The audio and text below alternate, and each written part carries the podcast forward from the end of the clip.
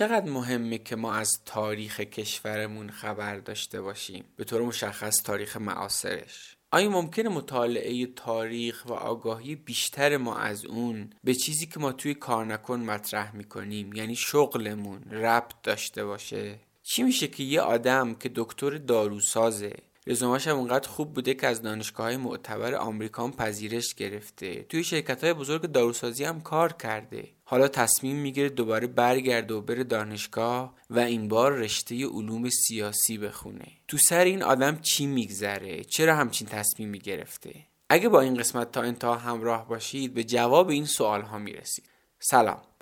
امین آرامش هستم و این قسمت 26 م پادکست کار نکنه و در دیماه 99 منتشر میشه. کار نکن داستان زندگی آدماییه که با شغلشون زندگی می‌کنن. آدمایی که لازم نیست هی به ساعت نگاه کنن که کی کار تموم میشه و وقت رفتن به خونه و زندگی کردن می‌رسه. این قسمت یه قسمت خاصه. تا حالا در مورد این موضوعات توی کار نکن حرف نزده بودیم. اما به نظرم نیاز بود که در موردش حرف بزنیم. مهمان این قسمت یعنی علی آردم توی دانشگاه شهید بهشتی داروسازی خونده. یه چند سالی هم فقط کار مرتبط به رشتهش داشته. ولی حالا در کنار فعالیتش به عنوان یک دکتر داروساز دانشجوی علوم سیاسی دانشگاه تهرانه. یه پیج اینستاگرام فعال داره و البته یه پادکست پرشنونده هم داره که توش در مورد تاریخ معاصر ایران حرف می‌زنه. این یعنی یه مهمان با مطالعه خاص و دغدغه من داریم. حتما این قسمت رو تا انتها بشنوید. داستان علی آردم واقعا شنیدنی. دلتون می‌خواد به کلاس های درس بهترین دانشگاه های ایران دسترسی داشته باشید؟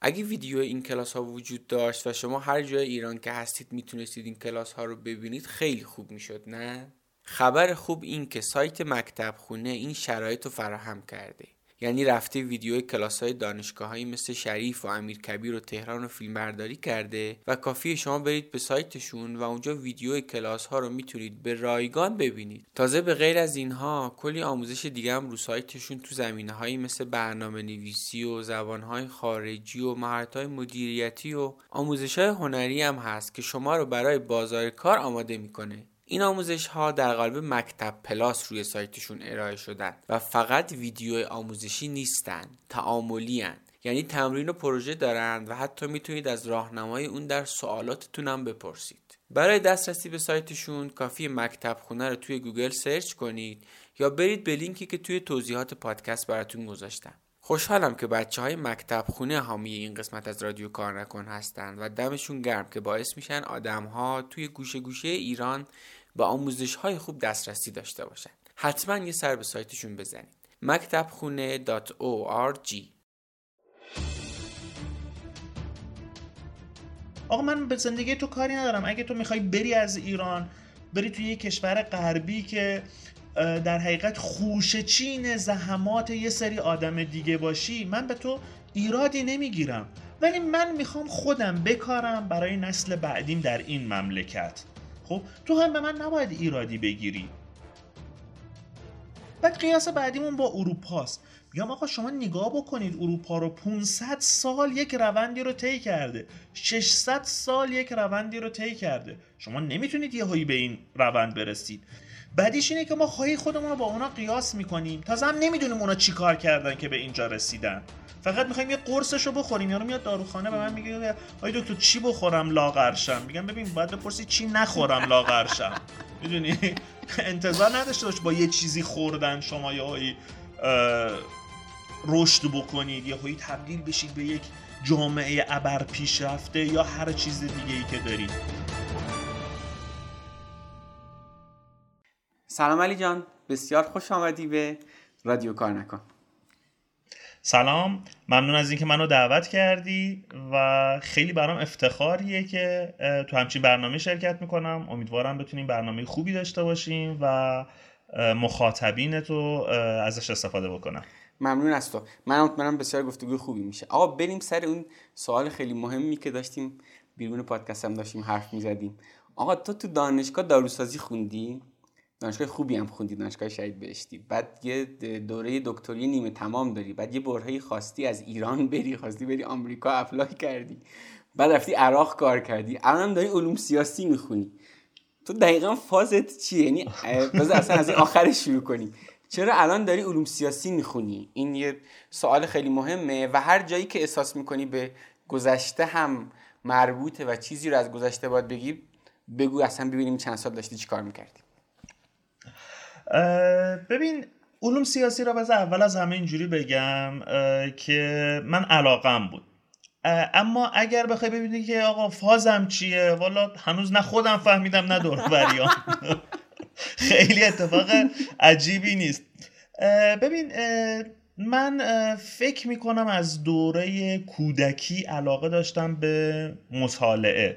یعنی اون موقع مثلا ما وقتی بچه بودیم خیلی کتاب که در دسترس نبود کتابخونه های عمومی باشه مجله باشه و این چیزا خیلی نبود. ما فقط کتابخونه های اطراف که می‌رفتیم سری کتاب میدوزیدیم ببینیم آقا کی می... از کجا می‌تونیم کتاب بدوزیم این مجله های مثل دانستنی ها و اینایی که وجود داشت رو می‌خونی و از اون موقع من می‌دونستم که آقا من به موضوع هایی مثل تاریخ مثل ادبیات اون چیزهایی که به عنوان یک بچه می‌تونه بفهمه خیلی علاقه داشتم.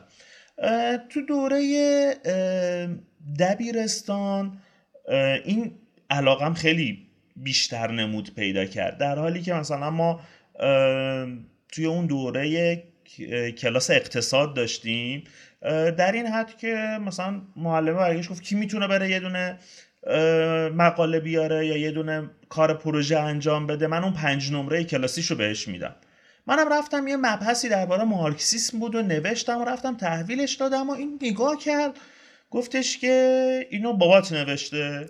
من تو اون فضا خیلی نمیفهمیدم. آقا مثلا چپ ها خیلی توی تاریخ ایران تأثیر گذار بودن و مثلا احتمالا خیلی از بچه ها باباهاشون گرایش های چپ داشتن. بنابراین این که مثلا بابای یکی بشینه براش درباره مارکسیسم بنویسه احتمالا خیلی طبیعی بود. ولی بابای من اصولا همچین کاری برای من نمی‌کرد. بابای منم چپ نبود بماند درسته که بابای من حالا تحصیلاتش خارج از ایران بود و اتفاقا هم مسکو درس خونده بود ولی چپ نبود.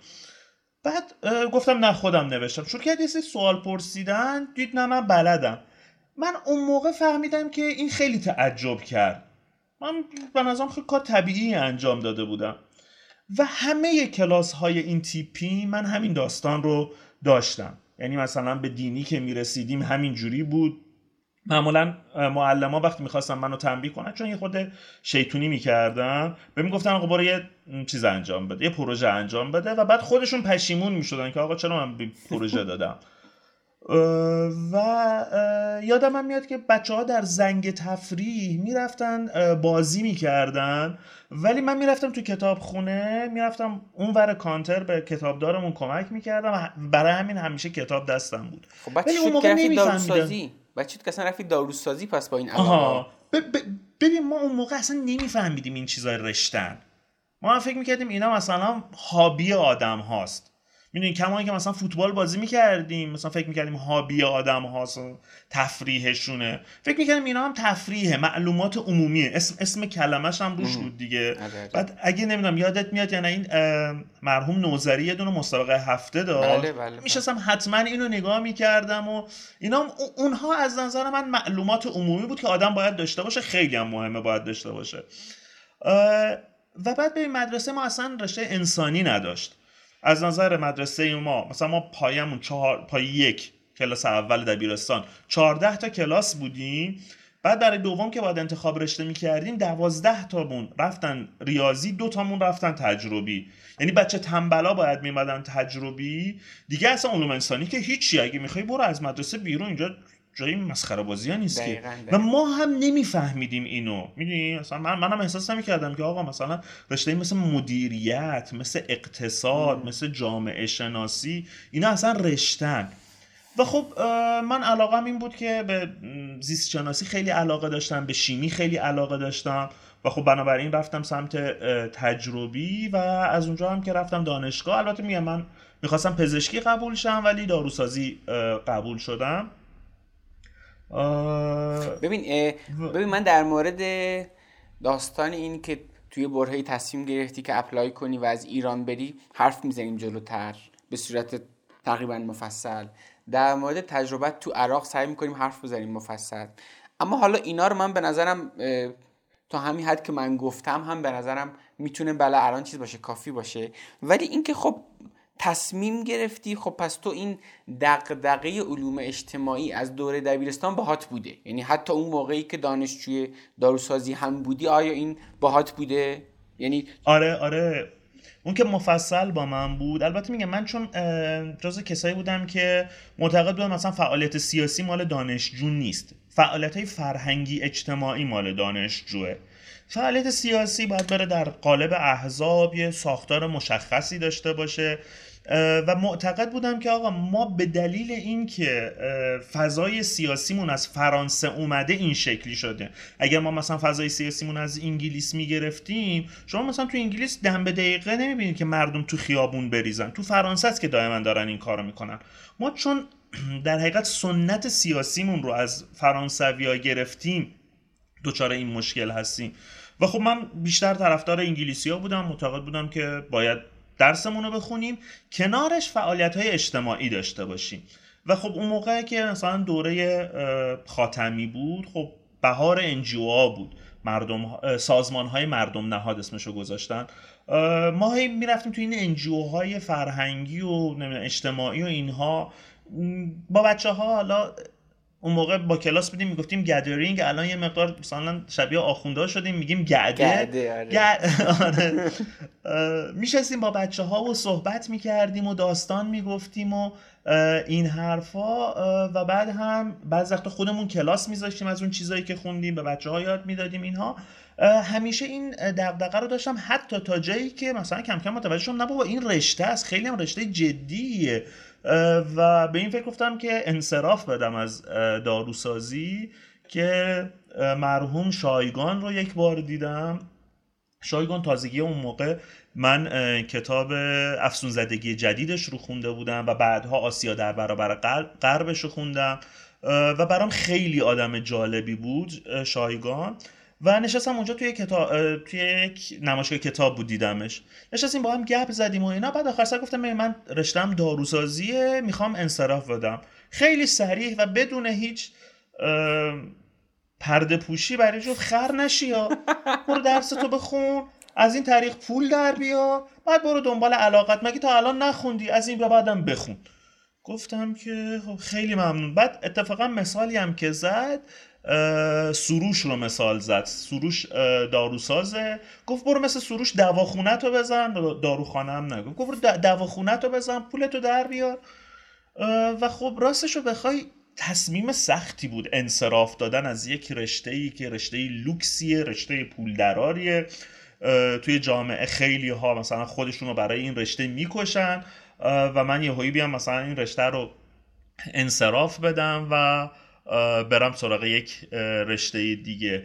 و در حقیقت حرف شایگان باعث شد که من خیلی انصراف ندادی و داروسازی آره مطمئن بشم که داروسازی رو تموم بکنم. خب بعد داروسازی رفتی چیکار کنی؟ بعد از اینکه داروساز شدی ببین من چون که همیشه دوست داشتم آدم آکادمیا باشم آکادمیسیان باشم دانشگاهی باشم می‌خواستم برم تخصص بخونم. که خب حالا تخصص هم یه داستانی داشت. می‌خواستم اول شیمی دارویی بخونم بعد متوجه شدم شیمی دارویی یه بخش آزمایشگاهی بسیار سنگین داره که خیلی انفرادیه و من آدم فردی نبودم. من عادت داشتم که در جمع فعالیت بکنم کار تیمی بکنم. یکی از توانایی های خوبم صحبت کردنم بود قدرت اقناعم بود. اونجا خودم بودم و چهار تا دستگاه. باید میشستم نگاهشو می‌کردم تا اونها نتیجه به من بدن. هرچند باشون حرف می‌زدم قانع نمی‌شدن که زودتر کار منو انجام بدن. این شد که تصمیم گرفتم که به جای شیمیدارویی برم یه رشته دیگه. رشته که می‌خواستم برم درسازی بالینی بود به خاطر اون علاقه ای که به پزشکی داشتم. اونجا یکی از اساتید ما که خب خیلی با من دوست بود چون من توی دانشگاه خیلی فعال بودم تقریبا همه دان... استادا منو میشناختن و با من رابطه خوبی داشتن. نشست با من گپ زد که آقا تو که انقدر به فعالیت اجتماعی علاقه داری و همش هم فضات این شکلیه بیا ما داریم یه رشته جدیدی تو دانشگاه می‌زنیم به اسم سیاست گذاری و اقتصاد دارو. بعد گفتم خب باشه. این خودش چون جز کسایی بود که داشت رشته رو تصویب می‌کرد رفت درسنامهش و تمام چیزاش رو برای من آورد گفت بشین اینا رو بخون. من اینا رو خوندم خیلی برام جذاب بود. احساس کردم ایول من الان می‌تونم اون علاقه ای که همیشه داشتم رو با این رشته ای که دارم می‌خونم با هم دیگه ادغام بکنم. بله. آره خیلی رشته خوبی خواهد بود برای من. بعد حالا رفتم بهش گفتم هم که حالا شما که استاد ندادید این رشته رشته جدیدیه تو ایران. بعد نشست برای من توضیح دادن که آره مثلا ما با فلانی و فلانی و فلانی و فلانی و فلانی اساتید بین المللی دانشگاه هاروارد و فلانجا و فلانجا صحبت کردیم. کینگز کالج و همه جاها رو گفت. اینا رو مثلا صحبت کردیم اینا قرار بیان شما رو نمیفرستیم برید. اونا میان یه هفته به کوب به شما درس میدن بعد میرن. بعد آخر ترم برمیگردن از شما امتحان می‌گیرن پروژه بهتون میدن بعدم شما می‌تونید فرصت مطالعاتی برید و منم چون هیچ وقت راستش واقع برنامه بر رفتن نبود از ایران. همیشه اعتقاد داشتم که باید اینجا وایسیم کارمون رو بکنیم. خب این همه آدم رفتن که چی؟ ولی خب همیشه دوست داشتم این تجربه تحصیل در خارج از کشور رو داشته باشم. و احساس کردم ایول این دقیقا همون چیزیه که من می‌خوام. یه سری استاد خارجی میان و من با اونها تحصیل می‌کنم. بعد یه پروژه‌ای با اینا برمیدارم. 6 ماه تا یک سال هم فرصت مطالعاتی میرم. رشته هم که رشته آره همه چی اوکی بود برای ما. خیلی هم گوگلی و اینها. سال اولی که می‌خواستم کنکور بدم سال 86 این تصویب نشد. من مجبور شدم پایان نامم و یه سال نگه دارم. دیگه بچه هم خرم می‌کردم گفتم برو دیگه از دانشگاه چیکار داری می‌کنی؟ گفتم خب چیکار کنم؟ می‌خوام امتحان هم بدم. چون می‌رفتم سرواز بودم. سال بعدش کنکور دادم. من سال 85 عملا درسم تموم شده بود. ولی پایان نامم دفاع نکردم. تا 87 که کنکور دادم و قبول شدم و اونجا راستش رو بخوای. اون موقعی که اینا به من این موضوع رو گفتن سال 85 بود. هنوز دولت احمدی نژاد تصفیه های کاملش رو انجام نداده بود. و اینا هنوز در مصدر کار بودن. ولی موقعی که من رفتم دیگه دانشگاه قبول شدم اینا همه رفته بودن اینا یهو درسنامه رو عوض کرده بودن رشته رو تبدیل کرده بودن به مدیریت و اقتصاد دارو که من نشسته بودم بحث می‌کردم گفتم آقا شما فقط یه جای دنیا به من نشون بدید که همچین PhD وجود داره شما دارید همچین چیزی رو ایجاد می‌کنید. بعد ببین اصلا دچار کج فهمی بودن. اقتصاد دارو یا pharmacoeconomics رو نمیفهمیدن. فکر می‌کردن اقتصاد دارو در حقیقت اقتصاد کارخانه های دارویی در حالی که اقتصاد داروی بحث جدی در حقیقت رگولاتوری داره تنظیمی داره. آقا ما چه دارویی رو وارد بکنیم چی رو قبول بکنیم چی رو قبول نکنیم؟ بحث اصلا بر پایه همچین چیزهایی بود و من به خاطر اینها اصلا خوشم اومده بود. بعدم حالا دیگه قضایه 88 پیش اومد و درگیری های دائم من با دانشگاه بیشتر شد و انصراف دادم. انصراف دادم. آره.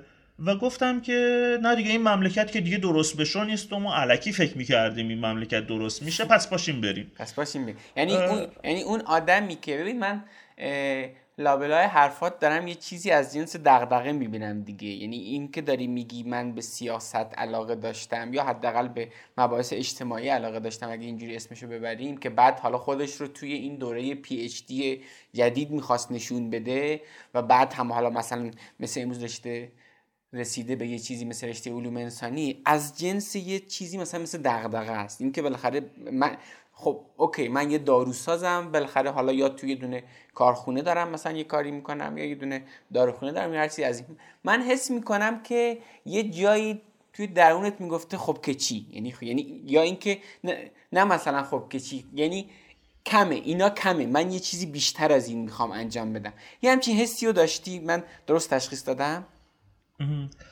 آره ببین من همیشه معنای زندگی برای من فراتر از این حرف ها بود. خب این که یه،, یه تصویر روتینی وجود داره. شما درستون رو می‌خونید بعد میرید دانشگاه بعد میرید سر کار پول در میارید بچه دار میشید. ارزم به حضورت که ازدواج می‌کنی بچه دار میشی و و و و الی آخر. خیلی مهم میشه جا انداختی. داشت قضیه چیز می‌شد منکراتی می‌شد. حواسم نبود. احساس کردم یه چیز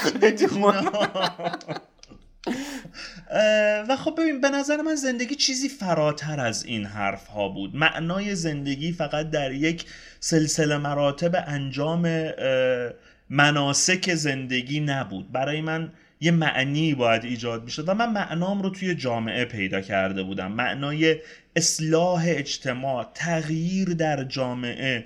و بعد ببین من بعض وقتا به دوستان می‌گفتم می‌گفتم که ببین از نظر من زندگی رو خیلی هنری من نگاه می‌کنم. با اینکه مثلا آدم خیلی عقلگرایی هستم و این حرف ها میگم من زندگی رو هنری می‌بینم. به این معنی که به نظر من زندگی مثل یک تابلوی نقاشیه. وقتی شما زندگیتون رو می‌کنید انگار یک تابلوی نقاشی دارید می‌کشید. من دوست دارم وقتی که به پایان عمرم رسیدم این تابلوی نقاشی رو که نگاه می‌کنم یک تابلوی زیبا باشه یک تابلوی معنادار باشه. و, و این برای من یک چیز عجیب غریب همیشه تو زندگی بود. برای همین معمولش اینجوری که خیلی به من می‌گفتن آقا تو یه چیزی رو تا آخراش میری بعد ولش می‌کنی. کما اینکه پی اچ من تمام کورسام رو پاس کرده بودم فقط مونده بود پایان نامه اینه یه جاهایی همیشه احساس می‌کرده بودم نه این, این اون چیزی نبود که من می‌خواستم. و این اون معنا رو نمی‌داد. کلمت و این تابلوه از نظر خودت یک چیز خوشگل باشه نه از نظر بقیه. ببین یک دقیقا. مدرک داروسازی از یه دانشگاه خیلی خوب گرفتم مثل دانشگاه شاید. فکر می‌کنم به عنوان اولین انتخاب یا فوقش مثلا دومین انتخاب باشه داروسازی شهید بهشتی توی مثلا رشته های داروسازی خب؟ و خب شما یه دانشگاه خوب یه رشته خوب درس خوندی بعدش هم یه مدرک پی اچ دی گرفتی شاید حتی می‌تونستی عضو هیئت علمی بشی همونجا یا چیزی از این جنس از نظر بقیه خیلی این تابلو قشنگ بوده ولی خب من نمی‌خوام واقعا تابلو از نظر بقیه قشنگ باشه. من می‌خوام تابلو برای خودم قشنگ باشه. و اون دغدغه اجتماعی تو رسونده به این که یک چیزی بیش از اینها انجام بدی. چی شد این آدم با این دغدغه تصمیم گرفت حالا از ایران بره؟ ببین می‌دونیم من همیشه احساس می‌کردم که اصلا رفتن چه معنی داره؟ می‌دونی ما ببین می‌دونی شاید خیلی برگردم بگن آقا ملیت شوونیسم نمی‌دونم ناسیونالیسم همه اینا بی خوده اینها. ولی ببین ما معنای زندگیمون رو خودمون می‌سازیم و من معنای ایران رو برای خودم ساختم. خب من یک مفهومی به اسم ایران دارم که برام مهمه. و بعد یه جایی به این نتیجه رسیدم که من دیگه نمی‌تونم این ایران رو کمک بکنم. می‌دونی؟ این ایران دیگه به من اجازه کمک کردن نمیده. نه تنها این کارو داره می‌کنه بلکه داره من رو اذیت می‌کنه. و احساس کردم که یک نکتهش اینه که برم. این رفتن چند تا نکته برای من داشت. یکی اون علاقه ای که همیشه داشتم برای اینکه یک تحصیل در کشورهای غربی داشته باشم. چون خب من بسیاری از دوستان از ایران رفتن همشون درباره اینکه مهاجرت چه دشواری هایی داره با من صحبت کرده بودن. ولی همشون در یک نکته با اشتراک نظر داشتن. کیفیت تحصیل اینجا قابل قیاس نیست. و خب من این رو می‌خواستم. وقتی وقتی می‌خواستم من برم خیلی بهم می‌گفتن تو میری بر نمیگردی. گفتم ببین در این لحظه که از من بپرسید من بهتون میگم من میرم و بر میگردم. نمی‌دونم وقتی درسم تموم شد چه اتفاقی افتاده. شاید توی ایران جنگ شده و من احساس بکنم نمی‌خوام بیام.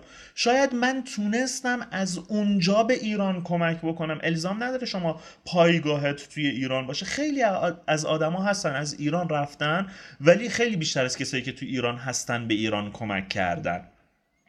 گفتم ببین بنابراین من نمی‌دونم که چه اتفاقی برای من میفته من هنوز ایران برای من مفهوم داره معنی داره. من نمی‌تونم احساس بکنم میرم یه کشور دیگه و برای اون آدمه دارم کار می‌کنم. من, من, نمی‌تونم. یعنی هر چی شما می‌خواید به من انگ بزنید که آقا این تفکرات ناسیونالیستی پوچه یا چیزی از این جنس حالا این چیزی که حداقل در مورد خود منم خیلی صادقه. آقا من نسبت به این کشور نسبت به آدمای این مملکت یه حس متفاوت دارم. این حس من تو هر چی می‌خوای بگی بگو من نمی‌دونم این چیکار آره. حالا نمی‌دونم. یعنی تو چی به این بوده.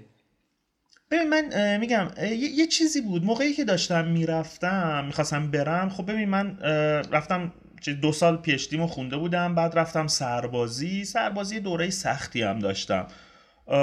بعدش هم مثلا چون هم می‌رفتم سربازی هم داروخانه می‌رفتم کار می‌کردم شبا. و همین که دانشگاه می‌رفتم درس می‌دادم. چون حالا من درسم خوب بود یه سری از اساتید با من رابطه خوبی داشتن و یه سری کورسای الکتیو رو به من داده بودن که من بیام درس بدم. همون سیاست گذاری سلامت و این چیزا بود که من واقعا بلد بودم.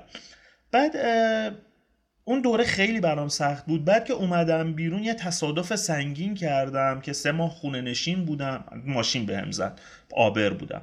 سه ماه خونه نشین بودم یه مقدار مثل آدم که مثل من خیلی فعاله سه ماه خونه نشین میشه یه مقدار مودش میاد پایین. شبه افسردگی نمی‌تونم بهش بگم افسردگی چون من می‌فهمم افسردگی یک بیماریه.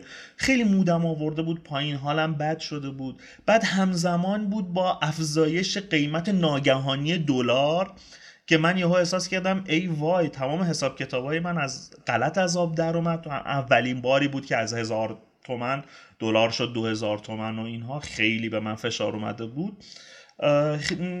اون دوره نتونستم کارامو جمع جور بکنم و پذیرش بگیرم سال بعدش من اقدام کردم و پذیرش گرفتم. یعنی یه فاصله طولانی افتاد. بعد خب توی این مسیر من هی با خودم می‌گفتم که آیا داری کاری درستی می‌کنی؟ مثلا داری در مثلا حوالی سی سالگی می‌خوای بری از کشور یک زندگی جدید رو آغاز بکنی زندگی دانشجویی دوباره بکنی بری کجا داری میری؟ چی کار می‌خوای بکنی؟ و بعد به خودم می‌گفتم که آقا این یک شک نامقدسه. چرا نامقدسه؟ چون که من احتمالا به خاطر ترس از شکست دارم خودم رو قانع می‌کنم که این کار رو نکنم. بذار من پذیرشم رو بگیرم. بعد حالا فکر می‌کنم که آیا کار درستی هست یا نه. اون موقع دیگه می‌دونم از ترس شکست نیست. پذیرشم رو گرفتم پذیرشم دستم و حالا می‌خوام فکر بکنم که میرم یا نمیرم. این رو من برای این گفتم. به خاطر این بحث ناسیونالیسم. ببین ما یه چیزهایی رو خودمون برای خودمون معنادار و مهم می‌کنیم. خب شما یا یک مرجع بیرونی داری مثلا یک پدری داری که به شما میگه باید اینجوری زندگی بکنی. خب؟ یا اینکه نه خودت یک مرجع درونی داری و شروع می‌کنی برای خودت تعریف کردن و بعد بسیاری از کسایی که شروع می‌کنن به ملیگرایی البته شوونیسم من باش مشکل دارم ولی ملیگرایی ایراد می‌گیرن به نظر من ایرادشون از نوع همون شک نامقدسیه که من میگم. چرا این حرفا می‌زنم؟ چون یارو می‌خواد بره یه جای دیگه زندگی بهتری انجام بده. اصلا می‌خواد زندگی خودشو بکنه. بعد شروع می‌کنه تو رو تختعه کردن. می‌دونی برای اینکه به زندگی خودش معنی بده زندگی تو رو می‌خواد بی معنی بکنه. آقا من به زندگی تو کاری ندارم. اگه تو می‌خوای بری از ایران بری توی یه کشور غربی که در حقیقت خوش چین زحمات یه سری آدم دیگه باشی من به تو ایرادی نمی‌گیرم. ولی من می‌خوام خودم بکارم برای نسل بعدیم در این مملکت. خب تو هم به من نباید ایرادی بگیری. خب یا حتی اگه می‌خوای توی ایران زندگی بکنی و زندگی شخصی خودت رو داشته باشی مثلا یه داروسازی باشی که بری یه داروخانه بزنی بعد بری دو تا داروخانه بزنی بعد بری یه شرکت بزنی بعد بری دو تا شرکت بزنی و و و و من به تو حرفی نمی‌زنم. حالا شرکت یه خودش شاید چیز باشه خدمات اجتماعی تر بزرگتری نمیگم. داروخانه یه چیز شخصی که فقط پول از توش در میاد من به تو حرفی نمی‌زنم. این lifestyle تو معنای زندگی تو در همین تعریف شده. معنای زندگی من جای دیگه تعریف شده. شکل دیگه تعریف شده.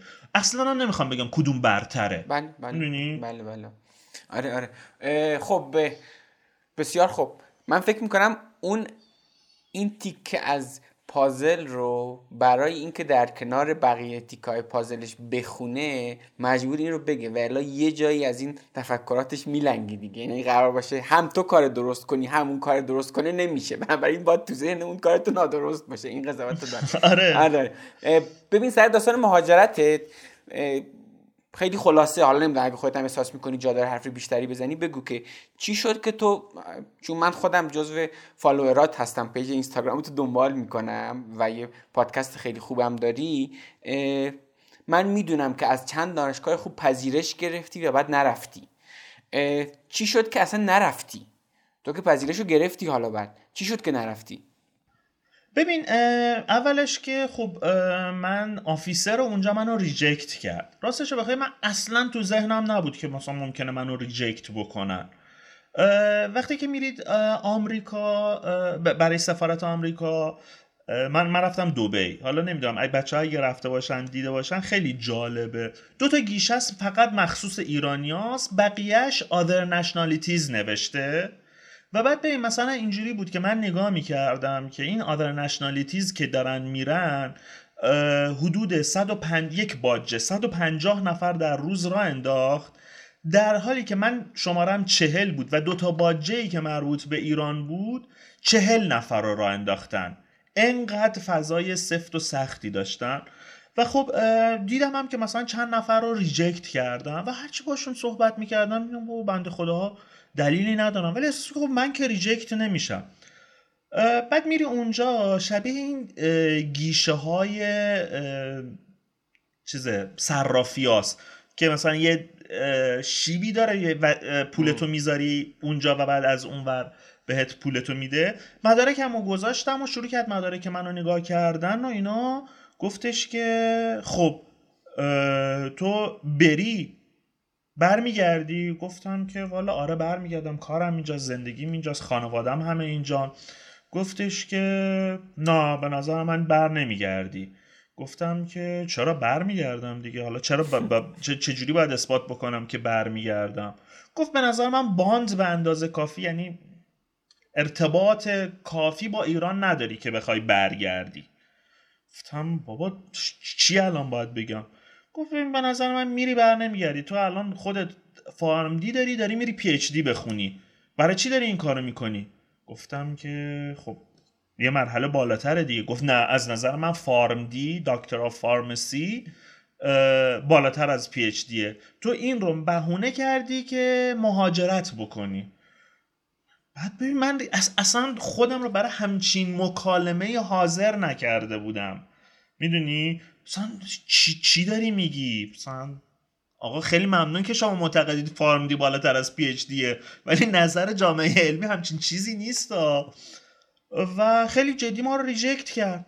اونجا توی آمریکا سه تا برگه به شما میدن. یکی برگه قرمز یعنی قبول شدی. خیلی عجیبه برعکسه. یکی برگه سفیده یعنی رد شدی. یکی برگه زرد به معنای FBI check ه. یعنی آقا جون شما از نظر من officer مشکلی نداری ولی اف بی آی باید شما رو تایید امنیتی بکنه. معمولا هم به اکثر ایرانیا برگه زرد می‌دادن یه ماه دو ماه بعدش FBI check ش میومد و می‌تونستن برن بعض وقتا بعضی از بچه ها FBI check شون میدی یه سال طول کشید و اصلا نمی‌رفتن. به من این برگه سفید و داد و این باجش رو بست. من این برگه رو نگاه کردم. با اینکه می‌دونستم که این برگه معنیش چیه ولی یه لحظه احساس کردم ایول منو قبول کرد. زرد به من نداد چون من انتظار زرد داشتم. بعد یه لحظه نگاه کردم نه این سفید داد. این منو reject کرد. چرا منو reject کردی؟ بعد ببین اینا سریعا باجه رو میبندن. بعد من دیده بودم کسایی که اون روز reject کرده بودن. یارو وایساد می‌گفت آقا وایسا می‌خوام باهات حرف بزنم. یارو یه خورده که حرف می‌زد زن... می‌گفت security بیاد. security میگه دست و پای یارو رو می‌گرفتن از سفارت مینداختن بیرون. من نگاه کردم دیدم آقا الان دوباره دست و پای ما رو می‌گیرن دیگه. بست باجه رو. رفتم هی نگاه کردم یه خورده نشستم تو باجه دیدی آدم یه ولو میشه. آره. نشستم هی نگاه کردم.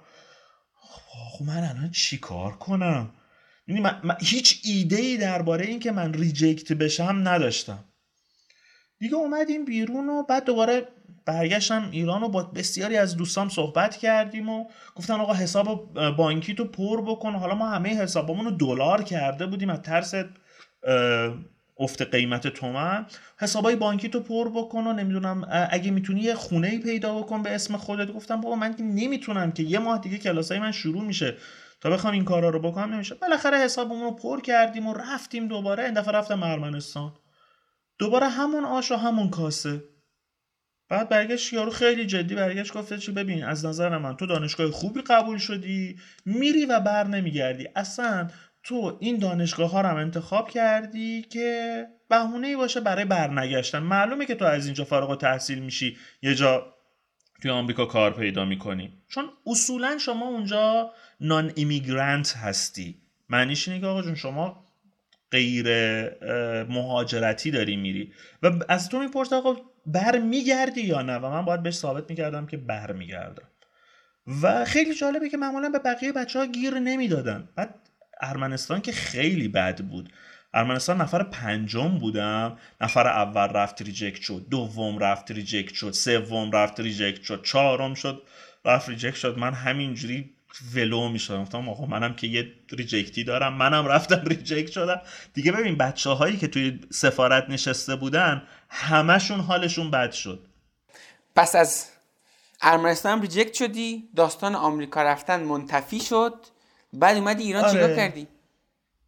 ببین من اولا که خب خیلی حالم بد شده بود افسرده شده بودم چون می‌دونی مثلا یه فرایند طولانی بود. میگم مثلا من رفته بودم پی اچ دی پی اچ دی رو نصفه گذاشته بودم رفته بودم سربازی بعد یه سال خونه نشین شده بودم به خاطر تصادفم و این چیزها. و بعد سال بعد می‌خواستم برم یه فاصله زیادی افتاده بود. و بعد جالبیش این بود که ببین من ورودی 79 دانشگاه بودم سال 85 درسم تموم شده بود. خب من این 85 رو تا 87 کش دادم که بخوام PhD مو امتحان بدم. بعد پی اچ دی رو که ول کرده بودم. سربازی رفته بودم. این ورم که نشده بود. نگاه می‌کردم میدم من سال 91 ایران موندم. 92 ببخشید. ایران موندم و هفت سال پیش من دکتر عمومی بودم. می‌دونی؟ خب این هفت سال چیکار کردی؟ کار کرده بودم نه که نکرده بودم ولی من انتظارم از این هفت ساله خیلی بیشتر از این حرف ها بود. و اولین کاری که کردم به دانشگاه گفتم. دانشگاه قبول کرد که پذیرش منو به سال بعد موکول بکنه. ولی راستش رو بخوای من خیلی میترسیدم که دوباره سال بعدم اینجوری بشه. من توی اون مدت که از سربازی اومده بودم توی یه دون از این شرکت های بین المللی دارویی کار می‌کردم شرکت جانسن. و خب چون شرکت وارداتی بود طبیعتا هیچ جوره با تفکرات من نمی‌خوند. این واردات دیگه منی که به ایران فکر می‌کنم باید به تولید فکر بکنم نه به واردات. ولی مثلا برای من یک شغل خوش درآمد و در حقیقت که از من خیلی وقت نمی‌گرفت بود. می‌دونی برای منی که می‌خواستم اپلای بکنم خیلی مهم بود. چون نشسته بودم کارهایی که کرده بودم داشتم مقاله می‌کردم همزمان توی مرکز پژوهشی کار می‌کردم که همه اینا هم بهم کمک کرد توی پذیرش گرفتنم. ولی دیگه احساس کردم که نمی‌خوام این کارو بکنم. همزمان با یکی از اساتیدم یعنی دیگه بیخیال مهاجرت شدی؟ نه هنوز نشده بودم. خب ولی کف ذهنم یه ترسی بود که ممکنه دوباره سال دیگه منو ریجکت بکنن. و این وسط من با یکی از استادام دیدن کردم که این مدیر عامل یکی از این شرکت های بزرگ دارویی یکی از هلدینگ های بزرگ دارویی بود و برگشت به من گفتش که علی نمی‌خوای یه کار درست حسابی بکنی؟ گفتم که والا خیلی خوشحال میشم یه کار درست حسابی بکنم ولی اینجوری داستانم می‌دونی دیگه من می‌خوام برم و نمی‌دونم اینا. گفت حالا باشه اشکال نداره بیا یه کار درست حسابی بکنی. گفتم که باشه حالا چه کاری داری؟ شروع کرد ردیف کردم فلان کار فلان کار فلان کار فلان کار فلان کار. یکیش پروژه عراق بود. این ایدهشون این بود که بریم عراق و یک کارخونه تولید کارخونه تولیدی بزنیم. راستش رو من خیلی وسوسه شدم برای این کار. هم یک کار اینترنشنال بود هم هیجان داشت برای منی که عادت ندارم یه جا بشینم و اینا خیلی خوب بود. عربی هم من از قدیم دوست داشتم بلد بودم یه مقدار زیادی. و از طرف دیگه هم ببین سال 93 شده بود دیگه الان. و انتخابات روحانی شده بود. مملکت یه ثباتی پیدا کرده بود و ما احساس می‌کردیم که خب ما داریم میریم با دنیا صحبت بکنیم می‌خوایم سازش بکنیم با دنیا می‌خوایم دنیامون رو بهتر بکنیم و چیزهایی از این دست و احساس کردم که موندن در ایران همچین هم دیگه بد نیست. چون من که هیچ وقت اینجوری نبود که می‌خواستم برم خودم رو بکشم برای رفتن. یه مجموعه شرایطی منو سوق داده بود به سمت رفتن و حالا یه سری مجموعه شرایطی منو دوباره داشت به ایران میدوخت. و این پروژه عراق برای من بسیار جذاب بود. رفتم وارد یک فرهنگ جدید شدن صحبت با آدم ها سه سال. سه سال اونجا بودی. یعنی کار اصلی تو اونجا چی بود؟ از اون راه انداختن اون مجموعه تولیدی اونجا یا چی؟ آره ببین دو تا بخش بود. یکی این که اینها می‌خواستن داروهایی که توی ایران تولید می‌کنن اونجا صادر بکنن. یه بحث دیگهش هم این بود که اونجا یک بخش تولیدی رو داشته باشم. بخش تولیدی راستش رو بخوای آخر سر به نتیجه نرسید با اینکه ما خیلی تلاش کردیم. برای پیدا کردن شریک ببین الان هم یه چیزی خیلی میگن که ایرانی ها مثلا تنبلی کردن اینا. ببین من آخرین پیشنهادی که به همه دادم گفتم آقا شما هر وقت تونستید ده سال به عراق ثابت یه عدد بزرگی صادر بکنید بعد برید اونجا تولید بکنید. خب اینکه شما نه بازار عراق رو می‌شناسید نه قوانینش رو می‌شناسید نه چیزی درست نیست. نه نباید این کار رو بکنید.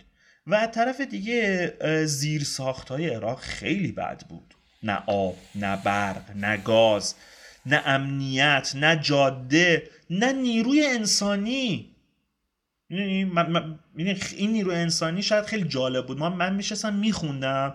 گفتن آقا نیروی انسانی نقش بسیار مهمی در توسعه داره. من نمیفهمیدم اینو. وقتی رفتم اونجا یه حس کردم بابا من می‌خوام یه داروساز استخدام بکنم. یه سری کارهای منو انجام بده. نداره. یه داروسازی که کار تجارت با, تجارت با ایران بتونه بکنه نداره. یه داروسازی که بتونه به من کمک بکنه که من اینجا تولید بخوام بکنم نداره. اینجا من الان فقط سوت بزنم برای شما. هزار تا داروساز ردیف میشن که کار صنعت رو بلدن. می‌دونی؟ اونجا من هیچ کیو نمی‌تونستم پیدا بکنم. خیلی عجیب بود.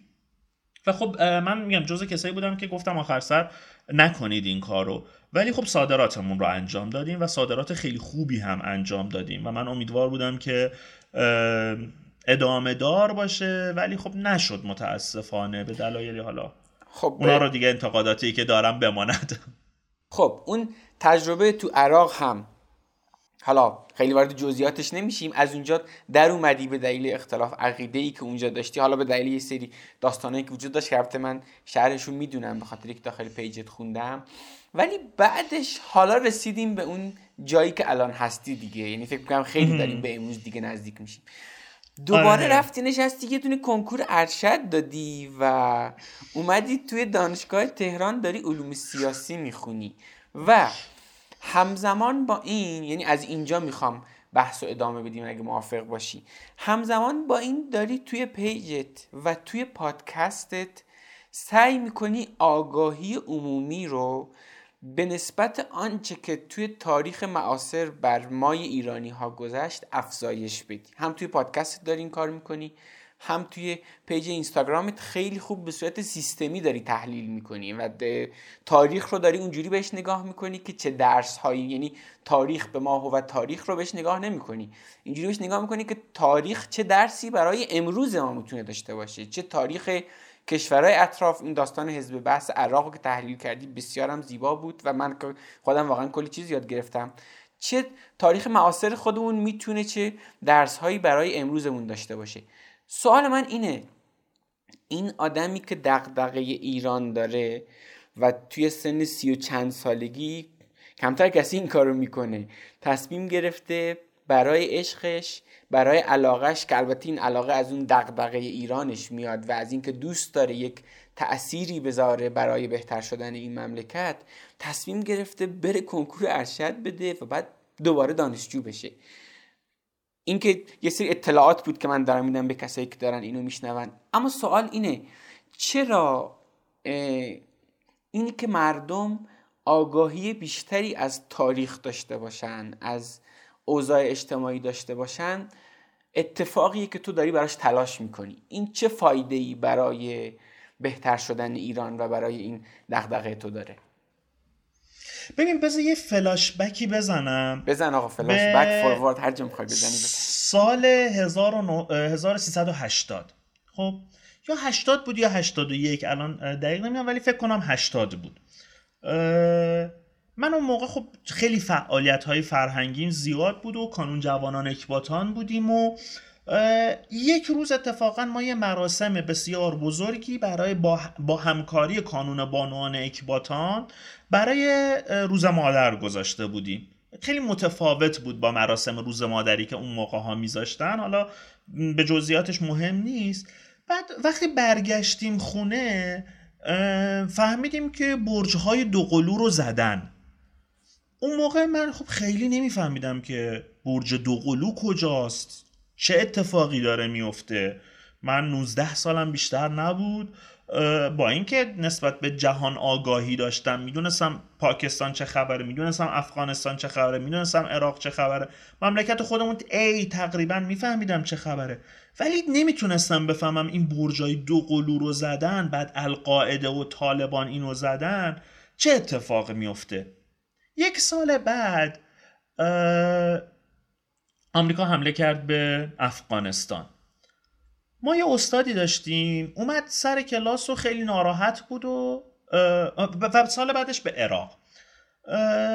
این اومد برگشت خیلی ناراحت بود بعد از حمله عراق حمله به عراق. گفتیم چی شد استاد؟ گفتش که ببین وقتی که همسایه این ورتو می‌زنن بعد همسایه اون ورتو می‌زنن معنیش اینه که آقا می‌خوایم تو هم بزنیم دیگه. بعد آقا می‌خوام ما رو بدبخت کنن می‌خوام ما رو بیچاره بکنن ما رو از خود بیخود بکنن. خب ما هم تو عالم جوانی خودمون احساس می‌کردیم که اه بابا اینا که هیچی نمی‌فهمن و نمی‌دونم این چیزا. آمریکا داره میاد اینجا رو بهشت می‌کنه. جمله ای که من در صحبت با استادم به کار بردم رو من اینجا دوباره میگم. برگشتم بهش گفتم که حالا شما استاد نگاه کن. ده سال دیگه هرات اگه پاریس کوچولو نشد ده سال که سهله. 20 سال گذشته پاریس کوچولو که نشده هیچ برقم نداره مثلا. برقم نداره. زندگی نداره. هیچی نداره. و چقدر دردناک چقدر دردناک حقیقتا. بذار من آره. یه توضیح اینجا بدم. من اینو دوست داشتم واقعا خیلی جاها گفتم به خیلی از رفقای خود حالا نمی‌دونم تو اینو می‌دونی یا نه. من توی زابل به دنیا اومدم خب؟ یعنی من اگه یه 50 کیلومتر به دنیا می اومدم من افغانستانی بودم خب؟ و حالا چه این چه حالا به یه سری دلایل دیگه خیلی احساس نزدیکی می‌کنن. یعنی حقیقتا وقتی می‌خوام بگم میگم برادران افغانستانی. حالا هیچ هیچ شعافی نمی‌دونم هیچ قلوی توش نیست. واقعا این یه حس درونیه. چون واقعا احساس می‌کنم که ما نمی‌تونیم یک همسایه ویران داشته باشیم ولی خودمون خیلی آباد باشیم. حالا البته من تو این زمینه بسیار بیسوادم ولی حسم حداقل اینو میگه واقعا. و حالا اون احساس نزدیکی به این همزبانان خودم که می‌کنم به این داره اضافه میشه. واقعا و بسیار واقعا ناراحت کننده است از این سرنوشت دموکراسی وارداتی که قرار بود آمریکا بیاد به افغانستان وارد کنه و شد این. و حالا از اون ور بذار اینم اضافه کنم. شاید حالا کسایی که دارن اینو میشنون احساس کنن این حرفا اصلا چرا اصلا تو رادیو کار نکن داره گفته میشه. اصلا ما در مورد مسیر شغلی آدم تا حالا حرف می‌زدیم و اینا. ببینید من اصلا اینجوری بهش نگاه می‌کنم. تمام آدمایی که تا الان توی این 20 چند قسمت توی پادکست کارناکو ما باشون حرف زدیم یا صاحب کسب و کارن یا یه موقعیت خوبی توی کسب و کاری دارن و دارن بالاخره ارزش آفرینی می‌کنن برای جامعه و بالاخره دارن به جامعه خدمتی رو در قالب کسب و کارشون دارن میرسونن. اما من دارم به یه نکته ای فکر می‌کنم و همیشه این تعبیر رو به کار می‌برم. حالا با دوستان این چند وقت اخیر که داریم حرف می‌زنیم. تمامی این فعالیت های ما و حتی این فعالیت من که یه پادکستی دارم دارم دارم در مورد شغل دارم حرف می‌زنم آدم ها رو تشویق می‌کنم که برن مهارت یاد بگیرن توی یه جامعه شغل ارزش آفرین داشته باشن دوره کارآموزی برگزار می‌کنم و و و. همه اینا رو من توی فاز دو می‌بینم. به این معنا که قبل این فاز دو یه فاز یکی وجود داره. توی اون فاز یک ما نیاز داریم که تلاش کنیم که یک حدی از ثبات رو یک حدی از امنیت اجتماعی رو داشته باشیم. من داخل عراق نمی‌تونم بیام حرف بزنم با فاندر یکتانت یا سلمان قاسمی یا با محمد قائم پناه. اینا همه مهمانان من بودن که توی پادکست کارنکن باشون حرف زدم و توی جامعه دارن کسب و کار را میندازن و کلی کار باحال دارن انجام میدن.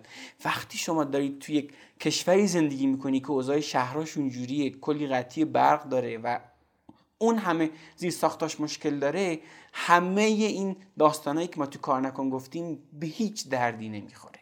پس بنابراین شما تو فاز یک نیاز داری که تلاش کنی که این کشور یک کشوری باشه که حد های ثبات اجتماعی و اقتصادی و سیاسی رو داشته باشه.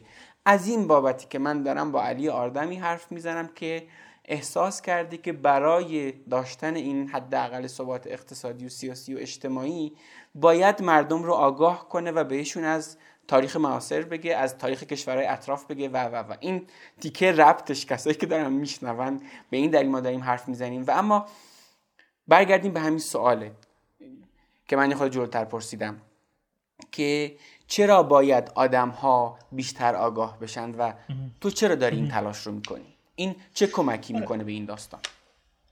میگم این دوتا بکگراند منو داشته باش که یک نگاه ساده انگارانه به جهان بود. خب نگاه ساده انگارانه ای که میگفتش که الان است که آمریکا میآید و هرات و کابل میشن پاریس کوچولو. خب بغداد میشه بهشت. حالا ببینید کی اینا از ما جلو می‌زنن. این تصور و باعث شده بود من برم به سمت تکنوکراسی. من معتقد بودم که آقا من باید کار خودم رو انجام بدم به بهترین وجه انجام بدم بخش تولیدیمون رو فعال بکنیم. و وقتی که من می‌رفتم عراق کار می‌کردم می‌گفتم این نبرد نسل ماست. خب اگر پدران ما و پدر بزرگان ما هر کدومشون یه نبردی داشتن حالا می‌خواست جنگ ایران و عراق باشه می‌خواست بحث انقلاب باشه می‌خواست بحث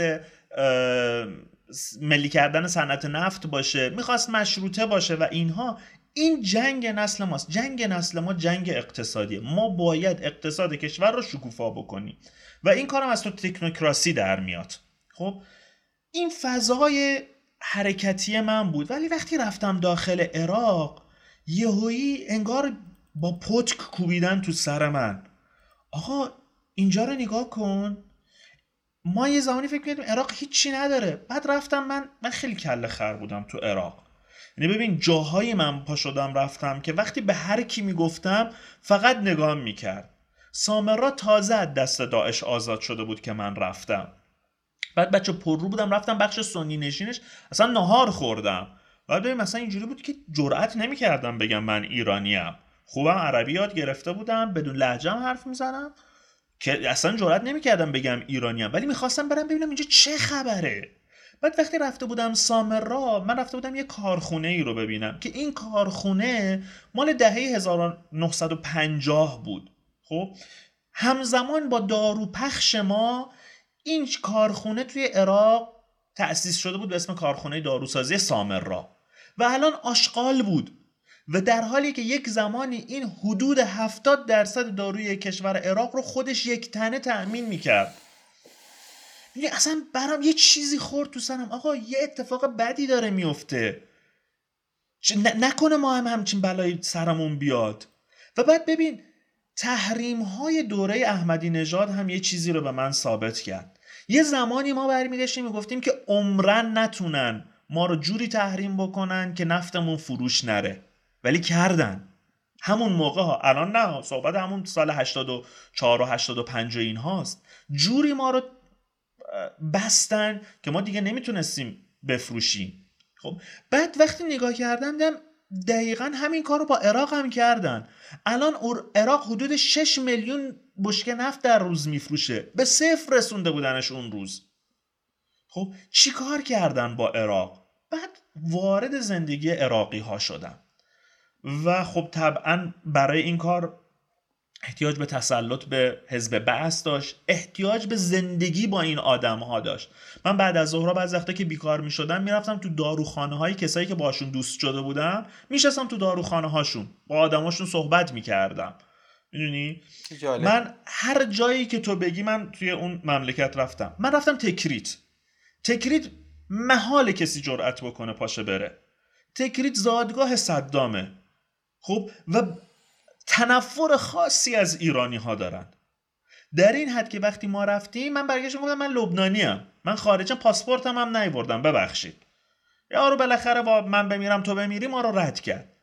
خب که من برم داخل اونجا ببینم. تکریت رو کاخای صدام رو رفتم دیدم و ببین میترسیدم ها ولی بالاخره عقلم در اینجوری الان که الان که داری حرف می‌زنی من دارم میترسم دیگه. تو که اونجا بودی دیگه. یا ببین می‌دونی مثلا من رفتم منطقه ابو غریب. ابو غریب یه منطقه سنی نشینه که اون زندان معروفم اونجاست. ابو غریب البته ما ایرانی ها میگم اونا میگن ابو غریب ابو غریب. ببین من داشتم می‌رفتم نگاه کردم زده مسجد عمر. مو باش. رفتیم یه خورده جلوتر نگاه کردیم زده مسجد عثمان. خب باش سنیان دیگه. گفتم یه خود دیدم نشه نمایشگاه ماشین ابو سفیان. گفتم آخه ابو سفیان دیگه چیکارش بکنم آخه؟ انقدر اون فضا فضای سختی بود.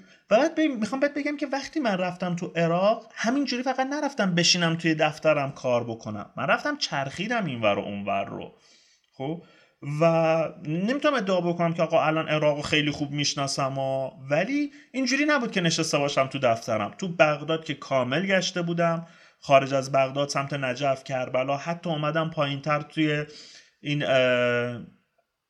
هورالعظیم و اینها هم مثلا یه چرخی زدم. من من فقط جرات نکردم موسل برم. خب بقیه جاها هر جا که تو بگی من رفتم.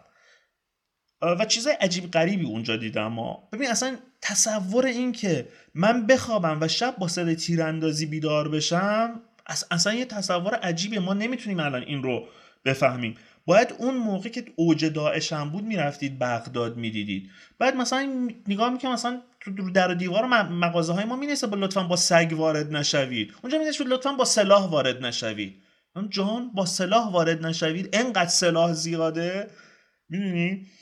و بعد یهو یه فضایی من رو گرفت که آقا چه اتفاقی برای این عراقی ها افتاد؟ خب من خب از قدیم هم علاقه به تاریخ خودمون داشتم و بعد شروع کردم یه تاریخ تطبیقی نگاه کردن. و یهو متوجه شدم وای بر ما وای بر ما ما نمی‌دونیم داره چه بلایی سرمون میاد. تاریخ خودمونه که نمی‌دونیم هیچ تاریخ منطقه هم نمی‌دونیم. اینکه مارکس برمیگرده میگه تاریخ دو بار تکرار میشه یک بار به صورت تراژدی یک بار به صورت کمدی. کمدیش نه به خاطر اینه که مثلا خنده داره نه به خاطر اینکه دوباره این همون اتفاق افتاده. بگنه تراژیکتر از قبلی داره رخ میده.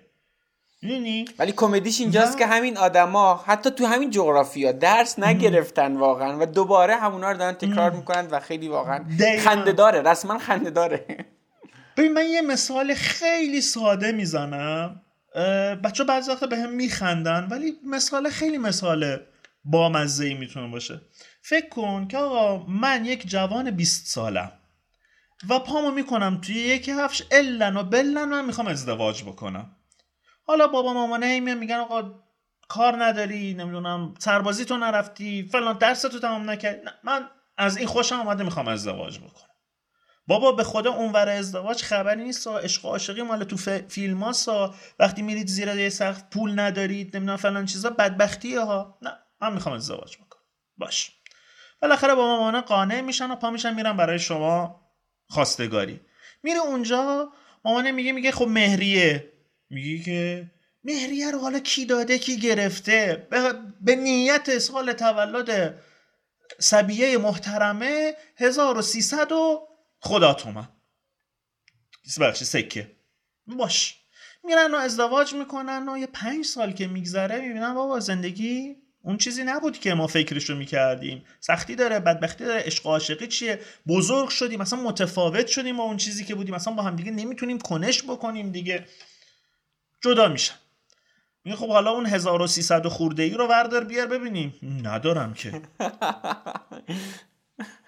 حالا بیا و با هزار بدبختی و زندون برو و قسطش بکن و هرچی داری و نداری بفروش و بابات کمکت بکنه و اینها.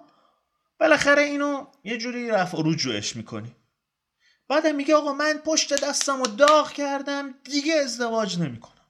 حالا اینجوری هم نه آقا برادر من حالا ازدواج چیز بدی نیست. سنش می‌رسه به سی سال میگه که خیلی تنهایی داره اذیتم می‌کنه. من دوباره می‌خوام ازدواج بکنم.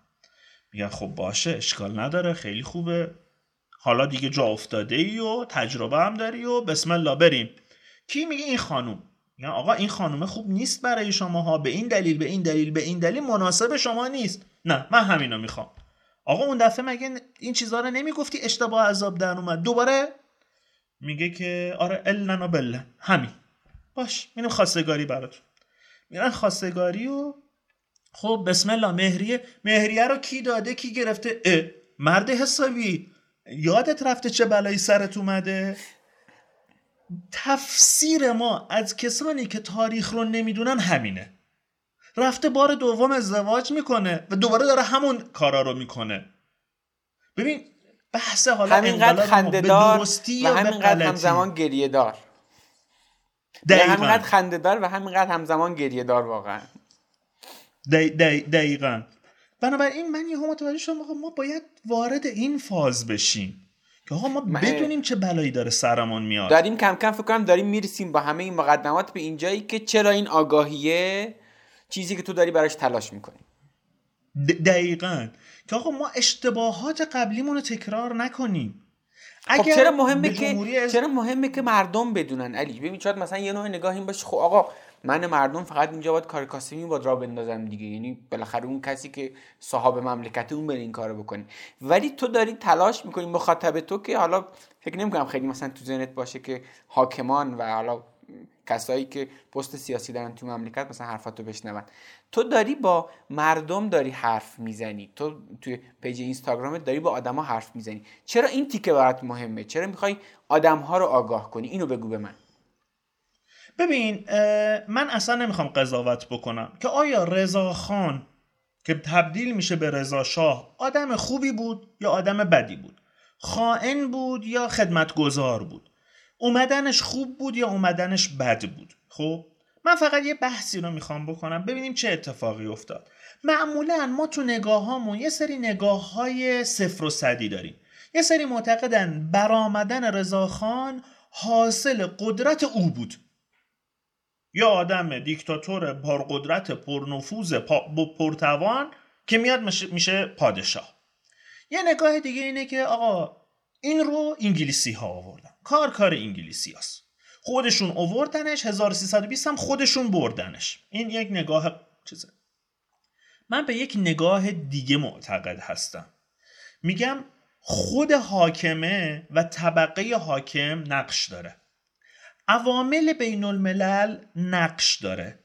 اما چیزی رو که ما معمولا مقفول در نظر می‌گیریم نقش مردم در یک تحولاته. خب که این مردم رو هم من به دو دسته تقسیم می‌کنم. میگم روشن فکران مردم عمومی. حالا روشن فکر کلمه دیگه ای براش ندارم. خب؟ ببین نگاه من همیشه این تعبیر رو اینجوری به کار می‌برم در مورد این قضیه. میگم که مثل دهک های اقتصادی اگر بیایم بر اساس آگاهی هم یک دهکی تعریف کنیم دهک های بالای جامعه یعنی من از یک رو دهک پایین در نظر می‌گیرم دهک هفت و هشت و نه و ده جامعه. فکر می‌کنم این بتونه آره. منظورتون رو برسونه با این توضیح که آدم هایی که دارن پادکست کار نکن رو گوش میدن هم همشون یعنی اکثریت من فکر کنم همشون جز دهک های آگاه جامعه محسوب میشن. یعنی دقیقا. به همین خاطر هست که من خیلی دوست داشتم تو هم حرف بزنی واقعا. و بعد ببین من معتقدم که این دوتا نقش بسیار مهمی بازی می‌کنن و خب یه نفر رو داریم توی ایران که خیلی رو این کار می‌کنه رو بحث مردم. نگرش های چپگرایان است می‌دونم خودم من خیلی آدم چپگرایی نیستم ولی نظریات داره از اون تو میاد.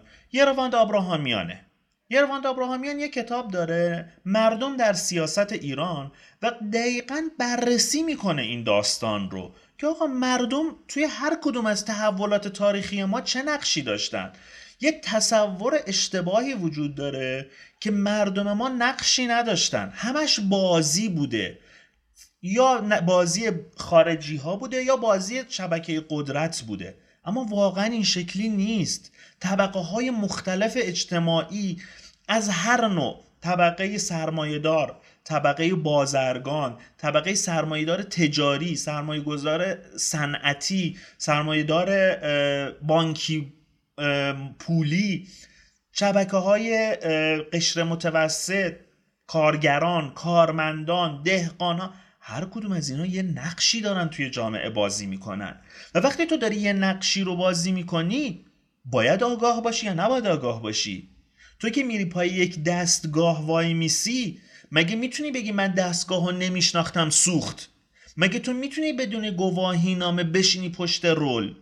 ما هر کدوممون داریم یک اکشنی انجام میدیم یک کنشی انجام میدیم. یک نگاهی داریم به دنیا و این کنشه رو وقتی, وقتی دانشه رو نداشته باشیم کنشمون کنش اشتباهیه. من اصرار ندارم که کنش درست چیه ها ولی یعنی مثلا این کار رو بکنیم درسته یا اون کار رو بکنیم درسته. ولی معتقدم کنش درست کنش آگاهانه است.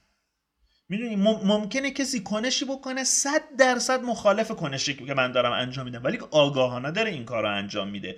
و کسی داره کنشی رو انجام میده که من دارم انجام میدم ولی داره از سر ناآگاهی انجامش میده. من اون کنش مخالفم را کنش درستری می‌دونم. ترجیح میدی در حقیقت.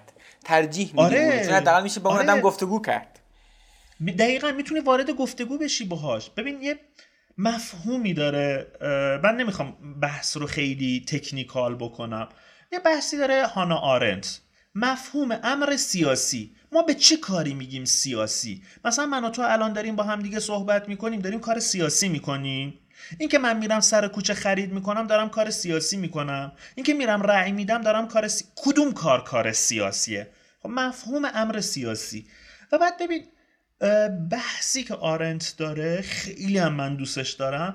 اینه که میگه آقا جون بحث امر سیاسی توی شارع عام داره اتفاق میفته. توی گفتگو داره اتفاق میفته.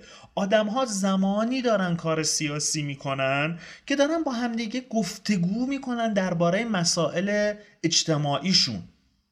می‌دونی؟ این از نظر آرنت کار سیاسیه. خب اون چی اتفاقا آرنت برمیگرده میگن که میرید هر از جنگای میرید رأی می‌دید که کار سیاسی نشد که. خب و اتفاقا مثلا میگن بحران های امروز مثلا مثل آمریکا یکیش به خاطر از بین رفتن این امر سیاسی بوده. خب همونطوری که برای ما هم این اتفاق میفته ما دم انتخابات که میشه هممون سیاسی میشیم هممون شروع می‌کنیم حرفای درباره انتخابات زدن. بعد میریم حاجی حاجی مکه. این اسمش فعالیت سیاسی نیست که. خب من دوست دارم یک کنش سیاسی مبتنی بر آگاهی رو توی جامعه داشته باشم که ما کنش های صحیح داشته باشیم. ما دوچار گسست جامعه نشیم. چون هر جامعه برخلاف چیزی که آدم ها میگن فکر می‌کنم وقتی من میگم شکاف های اجتماعی دارم از یه چیز بد صحبت می‌کنم. نه شکاف اجتماعی هست. وجود داره. شکاف بین فارس، ترک، عرب، لور، کرد. بلوچ. حالا ترکمن هر چی دلت هر قومیت دیگه که می‌خوای اینجا جا بزن بین اینها شکاف وجود داره. این شکاف طبیعیه. این مهم اینه که با این شکاف ها من چیکار می‌کنم؟ خب؟ و وقتی آگاهی ندارم با این شکاف ها بد تا می‌کنم. به جایی که بدوزمش میشکافمش. به جای اینکه اینا رو به هم نزدیک بکنم از هم دورشون می‌کنم. سنی و شیعه رو ببین توی جامعه ما چه اتفاقی براشون افتاده.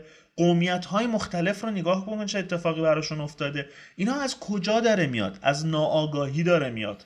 پس این افزایش آگاهی من... که تو داری براش تلاش می‌کنی می‌تونه کمک کنه که آدم ها به عنوان یکی از بازیگران مهم این آینده بهتر ایران بتونن نقششون رو به درستی ایفا کنن و باز دوباره حالا من این قضیه اینجوری جنبندی می‌کنم. اگه احساس می‌کنی چیزی لازمه بعد به جنبندی من اضافه کن.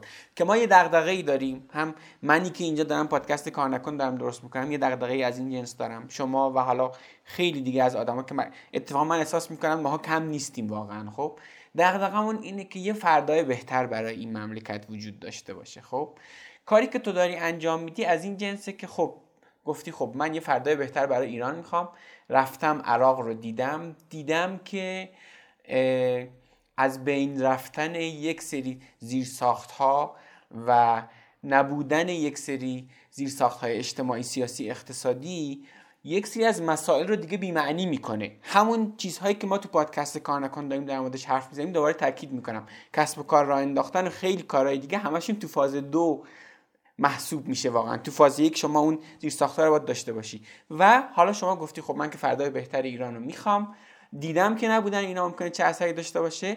به عنوان یک حالا شاید واقعا دستم شاید که فکر کنم در عمل واقعا دست ما نمی‌رسه روی سیاست گذاران تاثیر بذاریم. پس بیایم با مردم به عنوان یکی از ارکان مهم این کنشگری بیام روی اینا تاثیر نه که تاثیر بذارم بیام با اونها حرف بزنم و افزایش آگاهی رو داشته باشم تا تصمیمات درستایی توسط جامعه گرفته بشه و و و.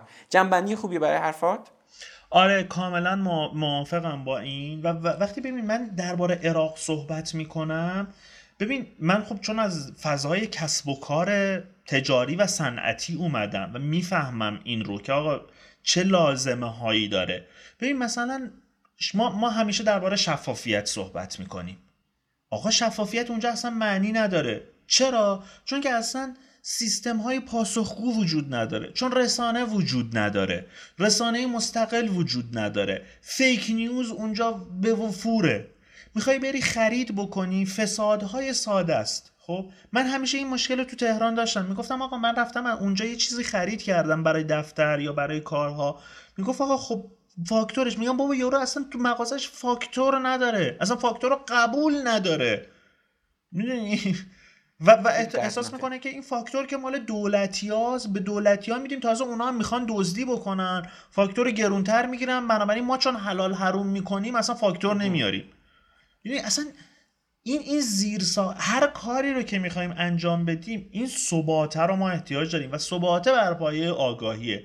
مثلا من یکی از دوره هایی که خیلی دوستش دارم من دوره رضا شاه رو دو دوره می‌کنم. دوره اولش دوره دومش.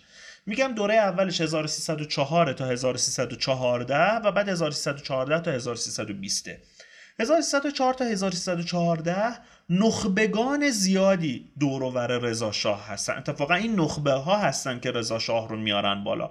و اینها توی یک فضای آرام و ساکن و پرثبات شروع می‌کنن به فعالیت کردن. فضایی رو که تا قبلش نداشتن. حالا اینکه بعدا رضاخان نسبت به همه اینها بدبین میشه و همه اینها رو از بین می‌بره و بعد کشور دچار بدبختی میشه اون یه داستان دیگه است. ولی این دوره ثبات رضاشاهی خیلی دوره مهمی برای ما بود.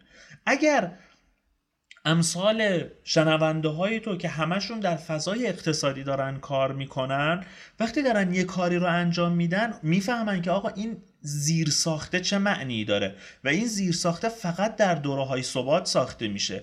و من این دوره های ثبات رو سه دوره در تاریخ معاصرمون ازش اسم می‌برم. دوره اول دوره ثبات رضاخانیه که همون 1304 تا 1314 و حالا تا 15 بگیریم. دوره دوم دوره محمد رضاست که حوالی 1340 45 تا 1350 55 حالا اون دوره ای که این ثباتی هم که دارم میگم معنیش نیست که آقا مثلا هیچ اتفاقی نمیافتاده ها. چرا؟ درگیری های جامعه بوده و اینها. ولی یه ثباتیه.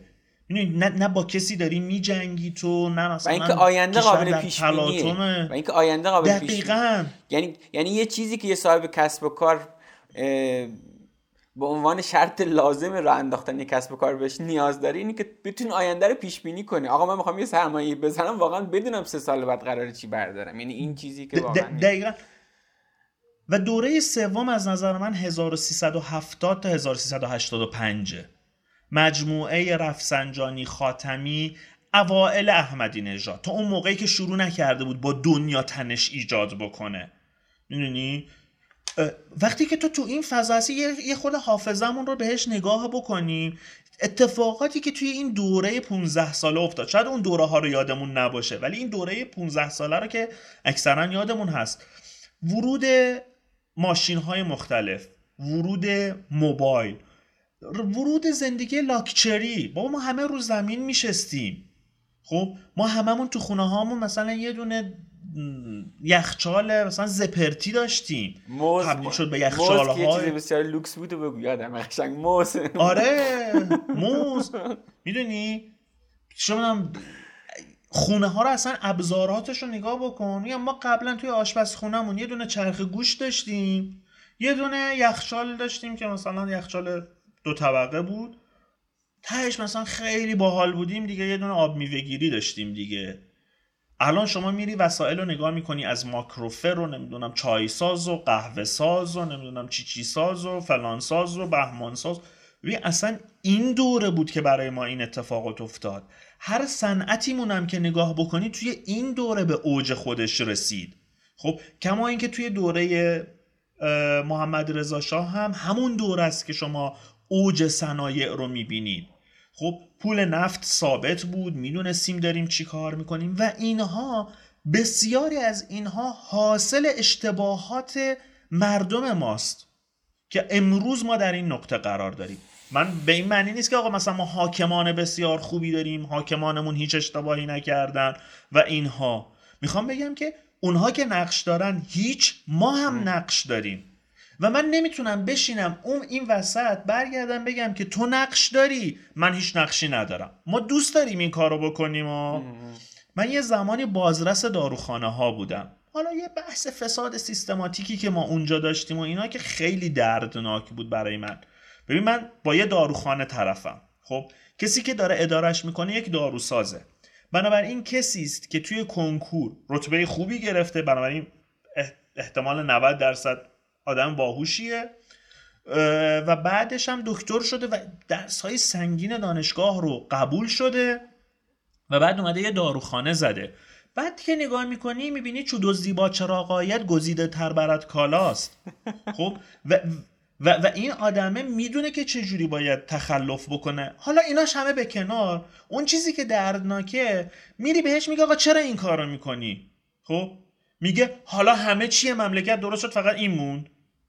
بهش میگه آقا چرا این کارو می‌کنی؟ میگه اون بالا بالاه دزده حالا من نباشم. یعنی این آیا نقش نداره؟ اگر ما پاک دست بودیم این اتفاق میافتاد امروز در جامعه ما.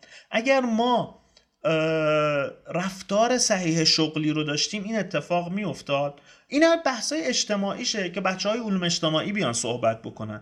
ولی یه بخشش هم بخش سیاسی ماست. خب بخش تاریخی ماست. ما چه اشتباهات تاریخی کردیم که این اتفاق افتاد؟ چی شد صنعت ملی شدن نفت شکست خورد؟ چی شد انقلاب 57 پیروز شد؟ حالا خوب بود یا بد بود؟ حالا اگر بده می‌خوایم تغییرش بدیم باید چی چیشو تغییر بدیم؟ آیا باید برگردیم دوباره به عقب؟ دوباره یادمون بره قبلا چی بوده؟ اینجا چی به دست آوردیم؟ چی از دست دادیم؟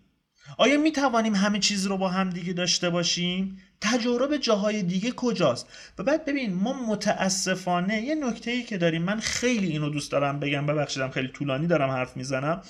ما همیشه اروپا رو نگاه می‌کنیم و میگیم که اروپا ببینید چقدر خوبن اروپا ببین چه جوریه اروپا ببین چه اتفاقی افتاده.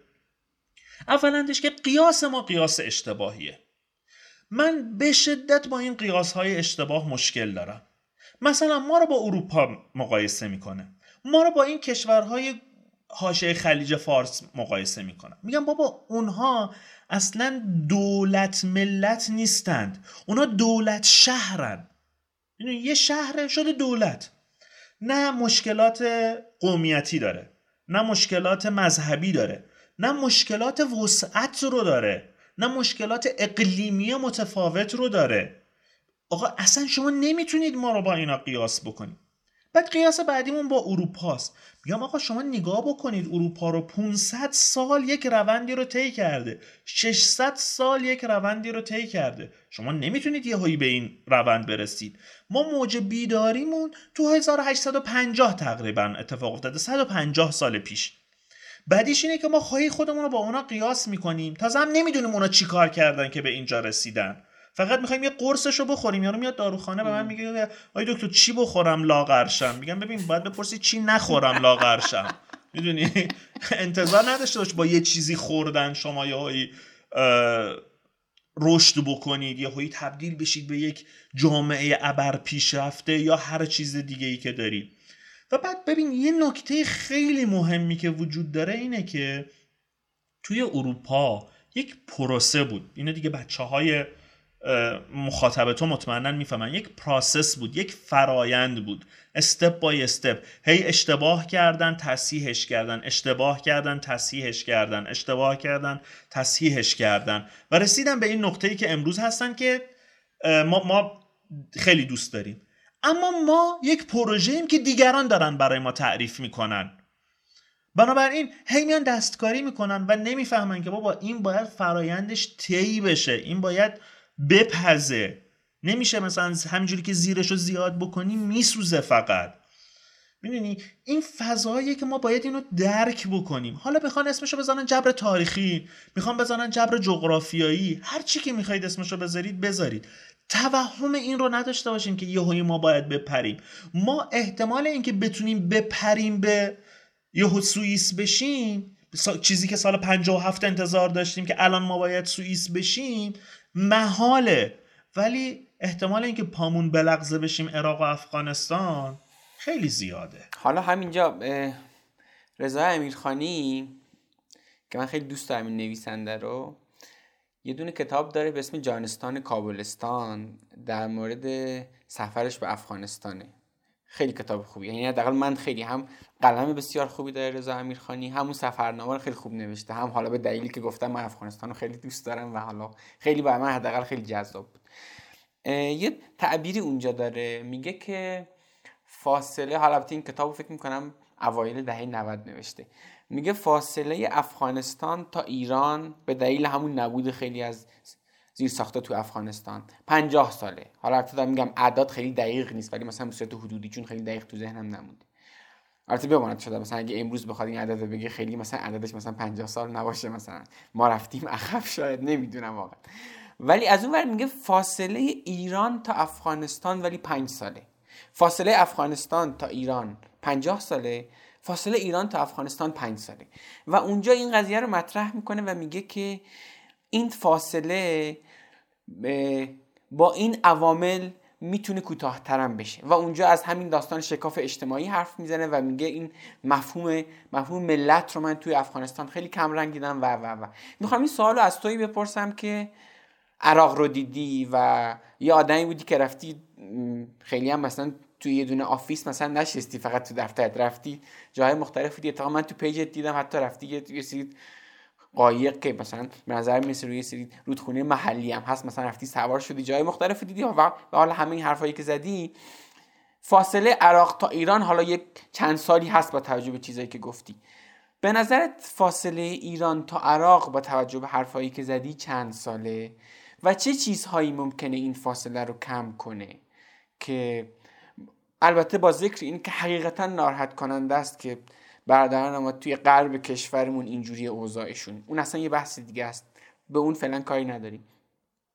ولی فاصله ما تا عراق چند ساله و چه چیزهایی ممکنه این فاصله رو کمتر کنه و منجر بشه که ما به اون سمت حرکت کنیم؟ ببین من خیلی خوندم این کتاب رو. خیلی خیلی قدیم تر خونده بودم. دربارش یه چیز کوچولو اول بگم. اگر فکر می‌کنید فاصله افغانستان با ایران 50 ساله به نظرم اشتباه می‌کنید اگر بچه ها دوست داشتن بیاین توی page من اگه خودت هم دوست داشتی یه مبحثی داشتم به اسم failed state failed state یعنی دولت شکست خورده. خب؟ دولت شکست خورده یعنی اینکه دولتی که نمی‌تواند وظایف خودش را انجام دهد. یعنی تأمین امنیت تأمین مالی گرفتن مالیات و و و و و. خب ما می‌تونیم بگیم که ما در اواخر دوره قاجار یک دولت شکست خورده بودیم. خب ما هیچ کدوم دولتمون هیچ کدوم از این وظایفش رو نمی‌تونست انجام بده. افغانستان امروز یک دولت شکست خورده است. نصف کشور اصلا دستش نیست. نمی‌دونه می‌خواد چی کار بکنه. فساد رو نمی‌دونه می‌خواد چی کار بکنه. شکافای اجتماعی رو نمی‌دونه می‌خواد چی کار کنه. عراق هم همینطوره. سوریه امروز هم بعد از اتفاقات این شکلیه. برای اینکه متوجه بشید ببین آخرین باری که از چیزی به اسم دولت سومالی شنیدی کی بوده؟ بیش از سی سال سی و پنج ساله که سومالی دولت نداره. لیبی الان همینطوره. الان شما می‌دونید تو لیبی چه خبره؟ تو یمن الان چه خبره؟ وقتی به این نقطه می‌رسیم یعنی رسیدیم به جایی که دیگه این شکاف ها قابلیت ترمیم ندارند انگار. و شما می‌رسی به نقطه ای که دیگه هیچ چشمندازی نداری. یعنی خیلی از من می‌پرسن آقا عراق کی درست میشه؟ میگم نمی‌دونم. می‌دونی؟ مثلا شما به من بگید که آقا ایران کی درست میشه؟ میگم مثلا حالا با خودم میگم آقا مشکل تحریم ها حل بشه. یه سری مثلا نگرش های توسعه گرایانه در ما برطرف بشه مبارزه با فساد انجام بشه. مثلا این ستا مثلا عامل رو من میگم. شما در عراق همچین چیزی نداری چی رو درست بکنم الان؟ کجاشو بگیرم که این درست بشه؟ و, و حالا من با اجازت اون عدد رو برای تبدیل شدن ایران به افغانستان یا به عراق چشم برهم زدن می‌دونم. یک چشم برهم زدن. یه سری اشتباه تاریخی می‌تونه ما رو به اون سمت حرکت بده. ما بر روی گسلهای بزرگی از شکافهای اجتماعی نشستیم. برخلاف چیزی که میگن که آقا ما عراق نمی‌شویم ما سوریه نمی‌شویم من باز هم از شما خواهش می‌کنم تاریخ بخونیم. خب؟ دو تا سه تا واقعی تاریخی به شما میگم باز. انقلاب 57 وقتی انقلاب 57 انجام شد چه اتفاقی در مملکت رخ داد؟ ترکمن ها شورش کردن. ترک ها حالا اینا از اون چیزایی که آدم میترسه بگه. آره خیلی چیز آیت الله... گونی هم نکنن ببرن. علی ببین بحث آیت الله شریعت مداری خیلی اونجا جدی بود. اصلا اصلا داشت یک حکومت شکل دینی دیگه اونجا به صورت جداگانه شکل می‌گرفت. حالا من وارد اون نمیشم. یه جاهایی رو میگم که سیستم رسمی میگه. کردستان کاملا تحت حکومت کردها بود و توی جنوب توی خوزستان ما جنبش خلق عرب داشتیم. اونا بسیارش ببین اصلا اینو خواهش می‌کنم توجه بکنید. بسیاری از عرب های جنوب ایران پا به پای ایرانی ها جنگیدند در جنگ هشت ساله. خونه هاشون از دست دادن جونشون از دست دادن بچه هاشون از دست دادن. اما گروهی هم بودند که جنبش خلق عرب بودند. کسایی که گرای جای ایران رو که بزنن. یعنی اگر صدام فکر می‌کرد من الان دو روزه میام می‌گیرم اینجا رو داشت به استناد به اونا می‌گفت. و باز برای دوستان عزیزی که نمی‌دونن احتمالا خودت باید اینو بدونی.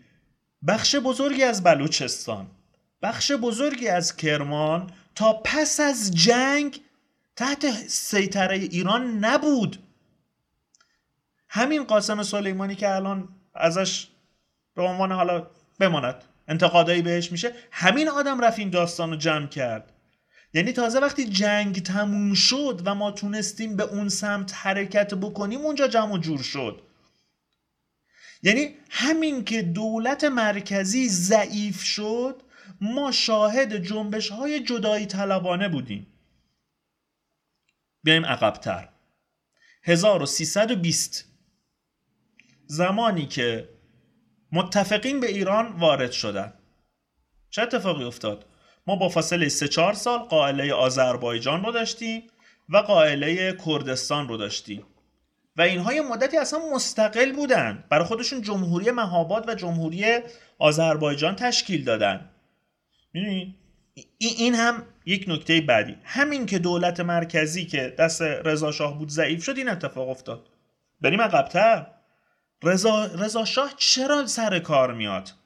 به دلیل اینکه تمام مردم و تمام نخبگان سیاسی به این نتیجه می‌رسن که آقا مملکت داره از هم میپاشه. محمد خیابانی در تبریز سواد کوهی در مازندران میرزا کوچک خان در گیلان. میرزا کوچک خان حالا محمد تقی خان پسیان در خراسان. ارزم به حضورت که شیخ خزعل در جنوب و جالب اینه که چیز نایب السلطنه قاجار رفته بود به انگلیس هم می‌گفت آقا جنوب رو به من بدید یه کشور دیگه بشه دست من باشه شمال بز بره.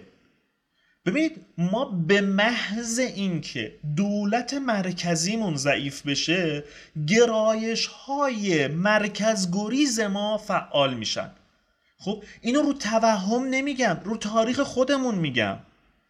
تاریخ خودمون رو نگاه بکنیم منطقمون رو نگاه بکنیم افغانستان رو نگاه کنیم هزاره و تاجیک و پشتون دارن با همدیگه میجنگن. سنی و شیعه داره با هم میجنگه. شیعه و شیعه داره با همدیگه میجنگه. عراق همینطوره. عراق تبدیل شده به کرد و عرب.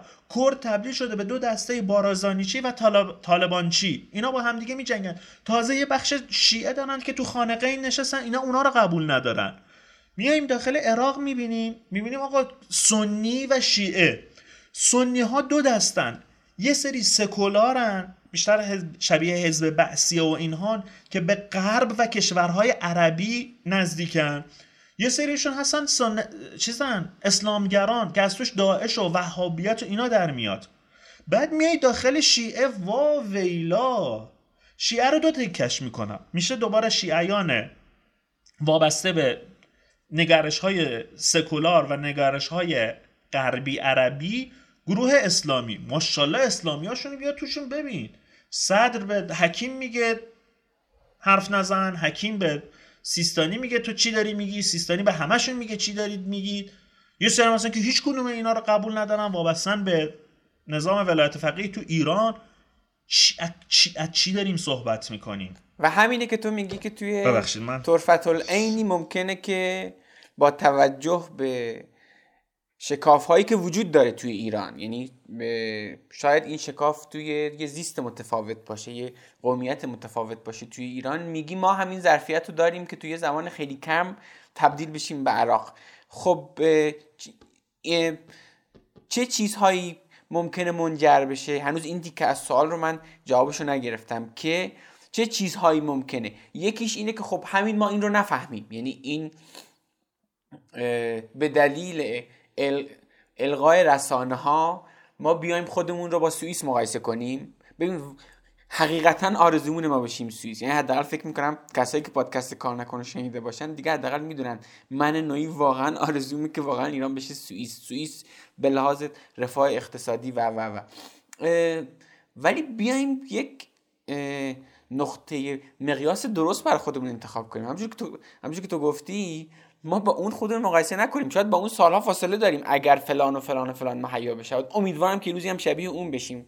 حقیقتا من خودم حاضرم بسیارم به این زمین. حالا یه پادکست کار نکن. یک تلاش بسیار بسیار کوچیک در این راست است ولی حواسمون باشه که ما این ور داستان عراق هم داریم. این ور داستان ممکنه شبیه عراق هم بشیم. کسایی که دارن این پادکست کار نکن و میشنون به این قضیه چطور نگاه کنن؟ یا از دستشون چه کاری برمیاد که ما به سمت عراق شدن نریم؟ اینو بگو به من. ببین یه بخشیش فضای بین الملله من اون دست ما به هیچ وجه نیست.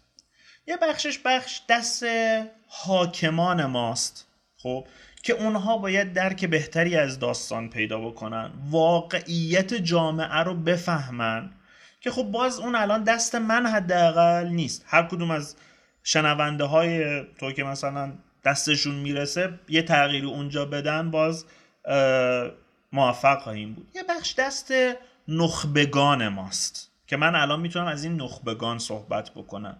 ما اولین کاری که باید بکنیم اینه که پامون رو جایی بذاریم که این شکاف ها رو ترمیم بکنیم. یا اینکه تبدیل بشیم به یک سیستم چهل تکه که خیلی هم زیباست. قشنگ به هم دوخته شده.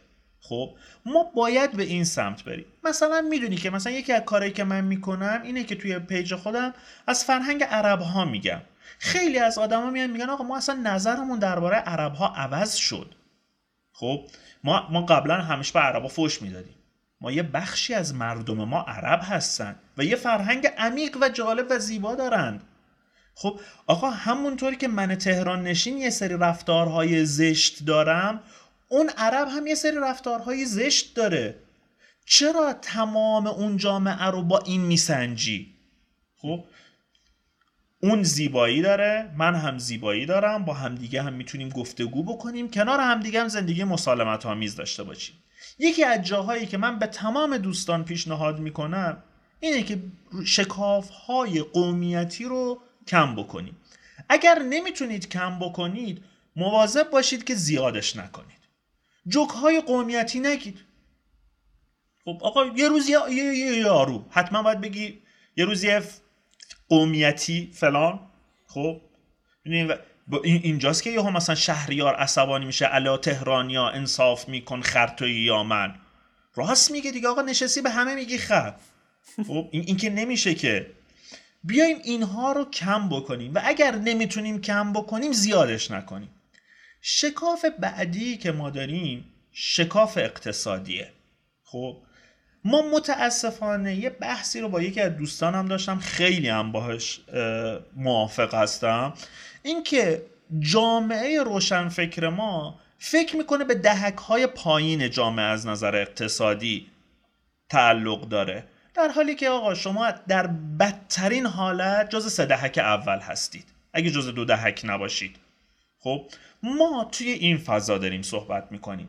ما باید یه درک عمیقی از اونا داشته باشیم. من و تو احتمالا می‌تونیم بفهمیم که آخ پول اجاره خونم عقب افتاد. می‌تونم بفهمم که آخ مثلا ماشینم خراب شده وقت نکردم درستش بکنم. اما من و تو هیچ وقت نمی‌تونیم بفهمیم آخ امشب غذا ندارم یعنی چی؟ خب؟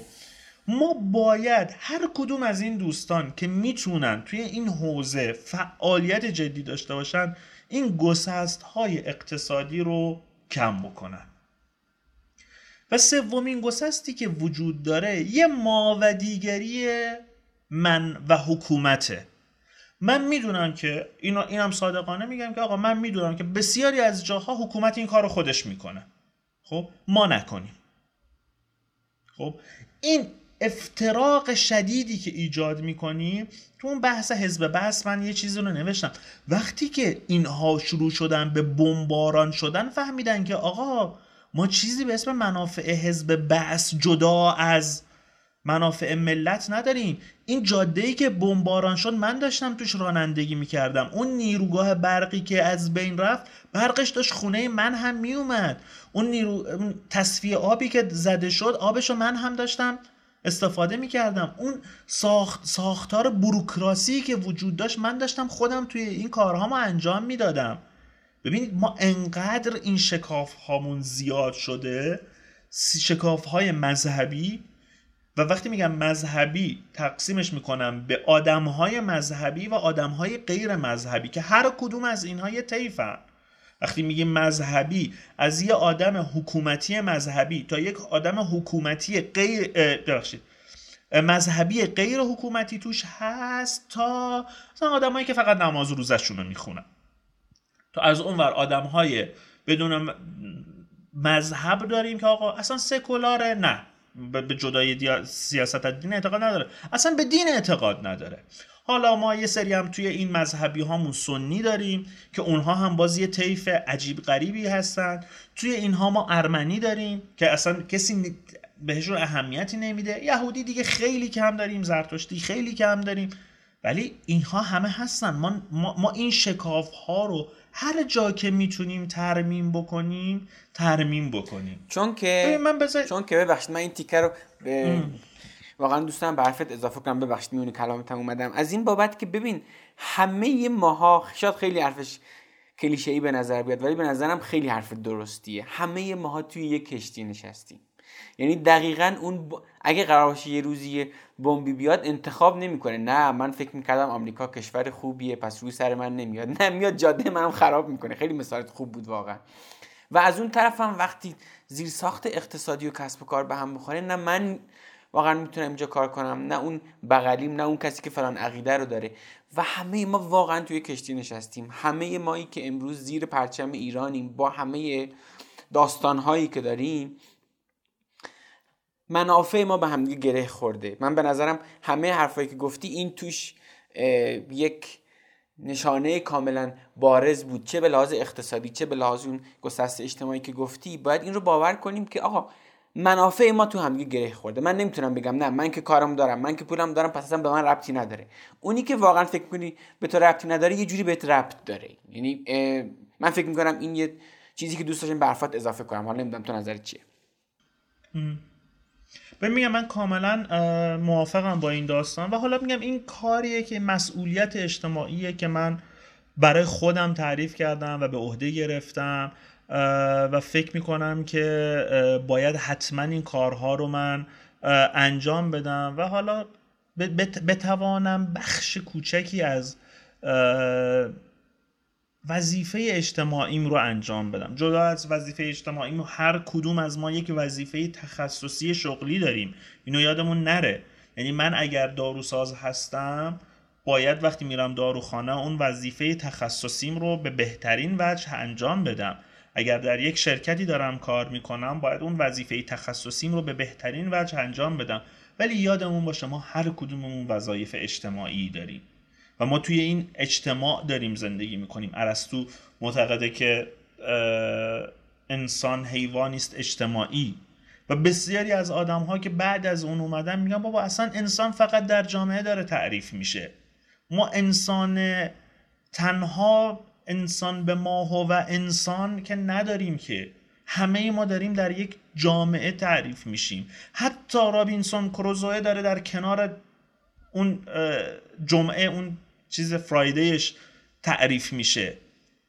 می‌دونی؟ حتی نمی‌دونم تارزان در کنار اون حیواناتی که داره باهاش زندگی می‌کنه تعریف میشه. ما چیزی به اسم انسان به معنای تنها نداریم اصلا. و ما, و ما باید این رو درک بکنیم و ببینیم کجا وایسادیم. به کجا میخواییم بریم؟ خودمون رو بشناسیم. تو این خودشناسیمون هم من خیلی عمیقا میگم که ما دچار اشتباه هستیم. ما یه دوست داریم بگیم که ما این ما ما نداریم. خب این ما کیه؟ توی جامعه یه سری هستن آقا موافق الان واکسن زدنن یه سری نیستن. این, این, این ما کیه؟ دقیقا می‌تونید بگید. و, و بعد چجوری شمردید که ما اکثریتیم اونا اقلیتن؟ و بر, بر چه اساسی داریم اینا رو میشماریم؟ ما, ما دوچار یه سری توهم های عجیب غریب هم هستیم توی جامعهمون. خب که حالا یه بخش بزرگیش رو مدیون این رسانه های اجتماعی هستیم. رسانه های اجتماعی بسیار مفید هستن بسیار مفید هستن ولی مثل هر چیز دیگری یک side effect ی دارن. شما دارو هم که می‌خوری side effect داره غذا هم می‌خوری یه side effect ی داره. می‌دونی؟ ما باید جلوی اینها رو بگیریم جلوی این باورهای اشتباه رو که رسانه های اجتماعی برای ما دارن میارن بگیریم. و خب چجوری میشه این کار رو کرد؟ غیر از اینه که آگاهی بدی اطلاعات درست بدی. دمت گرم بسیار گفتگوی خوبی بود اولین باری بود که ما توی پادکست کار نکن اینجوری زدیم به صحرای کربلا و یه سری حرفای از این جنس زدیم. حالا نمی‌دونم نظر کسایی که میشنون چی بوده. خیلی دوست دارم بیان و داخل حالا اپلیکیشن کست باکس یا سایت یا داخل یوتیوب حالا هر جایی که می‌بینن و میشنون بیان بگن که حالا ما هم ببینیم برای قسمت های بعدی چیکار کنیم این رویه رو تو بعضی قسمت ها ادامه بدیم یا نه. از تو ممنونم علی. به عنوان سوال آخر یه جایی توی یکی از پستات یه گفتگویی رو با یه دوستی نقل کرده بودی؟ اگر درست بگم آقای محمد عراقی. که تو بهش گفته بودی که من احساس می‌کنم کاری نکردم. به مرز 35 سالگی رسیدم و هیچ کاری نکردم. تو به عنوان آدمی که با این همه فعالیت اجتماعی با این همه دغدغه و و و بهش مثلا یه همچی حرفی گفته بودی. دوستت بهت چی گفت؟ خیلی جالب بود و خیلی به من کمک کرد. این تصور قهرمانسازی از خودمون اشتباهه. ما حتی تاریخمون که نگاه می‌کنیم قهرمان سازی نگاه می‌کنیم. ما فکر می‌کنیم رضا شاه تنهایی همه این کارها رو کرد. ما فکر می‌کنیم مصدق به تنهایی این کارها رو کرد. بعضی که طرفدار محمد رضا شاه هستن میگن شاه خودش خوب بود اطرافیانش بد بودن. هر آدمی در یک کانتکسی در یک زمینه ای می‌تونه یک آجر باشه فقط. و محمد به من گفتش که باید به این فکر بکنی که دوران قهرمان ها گذشته و ما باید فقط یک آجر باشیم و ما دونده هایی هستیم در یک دوی امدادی که فقط وظیفه ما این است که اون چوبی که دستمونه رو به موقع برسونیم به نفر بعدی. و من فکر می‌کنم که می‌خوام این کار رو بکنم. خیلی ممنون. به نظرم حسن خطاب بسیار خوبی بود برای این گفتگو. علی دمت گرم که اومدی برای کار نکن. خواهش می‌کنم. ممنون که دعوت کردی. امیدوارم شنونده هات راضی باشن و حتما همینطور خواهیم بود. مرسی. خدا نگهدارت. این از قسمت 26 م پادکست کار نکن. اگه پادکست رو توی راه گوش نمی‌دید و می‌تونید یه جای ثابت بشینید و برای این گفتگو وقت بذارید پیشنهاد می‌کنم به جای اینکه فقط بشنوید این گفتگوها رو هم ببینید و هم بشنوید. الان یه چند قسمتی هست که ویدیو این گفتگوها رو روی یوتیوب هم قرار میدیم. ممنونم از حامی این قسمت مکتب خونه که کمک می‌کنه آموزش های خوب در اختیار همه بچه های ایران قرار بگیره. و ممنونم از شما که کار نکن و میشنوید و به دیگران هم معرفی می‌کنید. امیدوارم شما هم داستان کار نکن خودتون رو بسازید و یه روز از داستان شما بگید.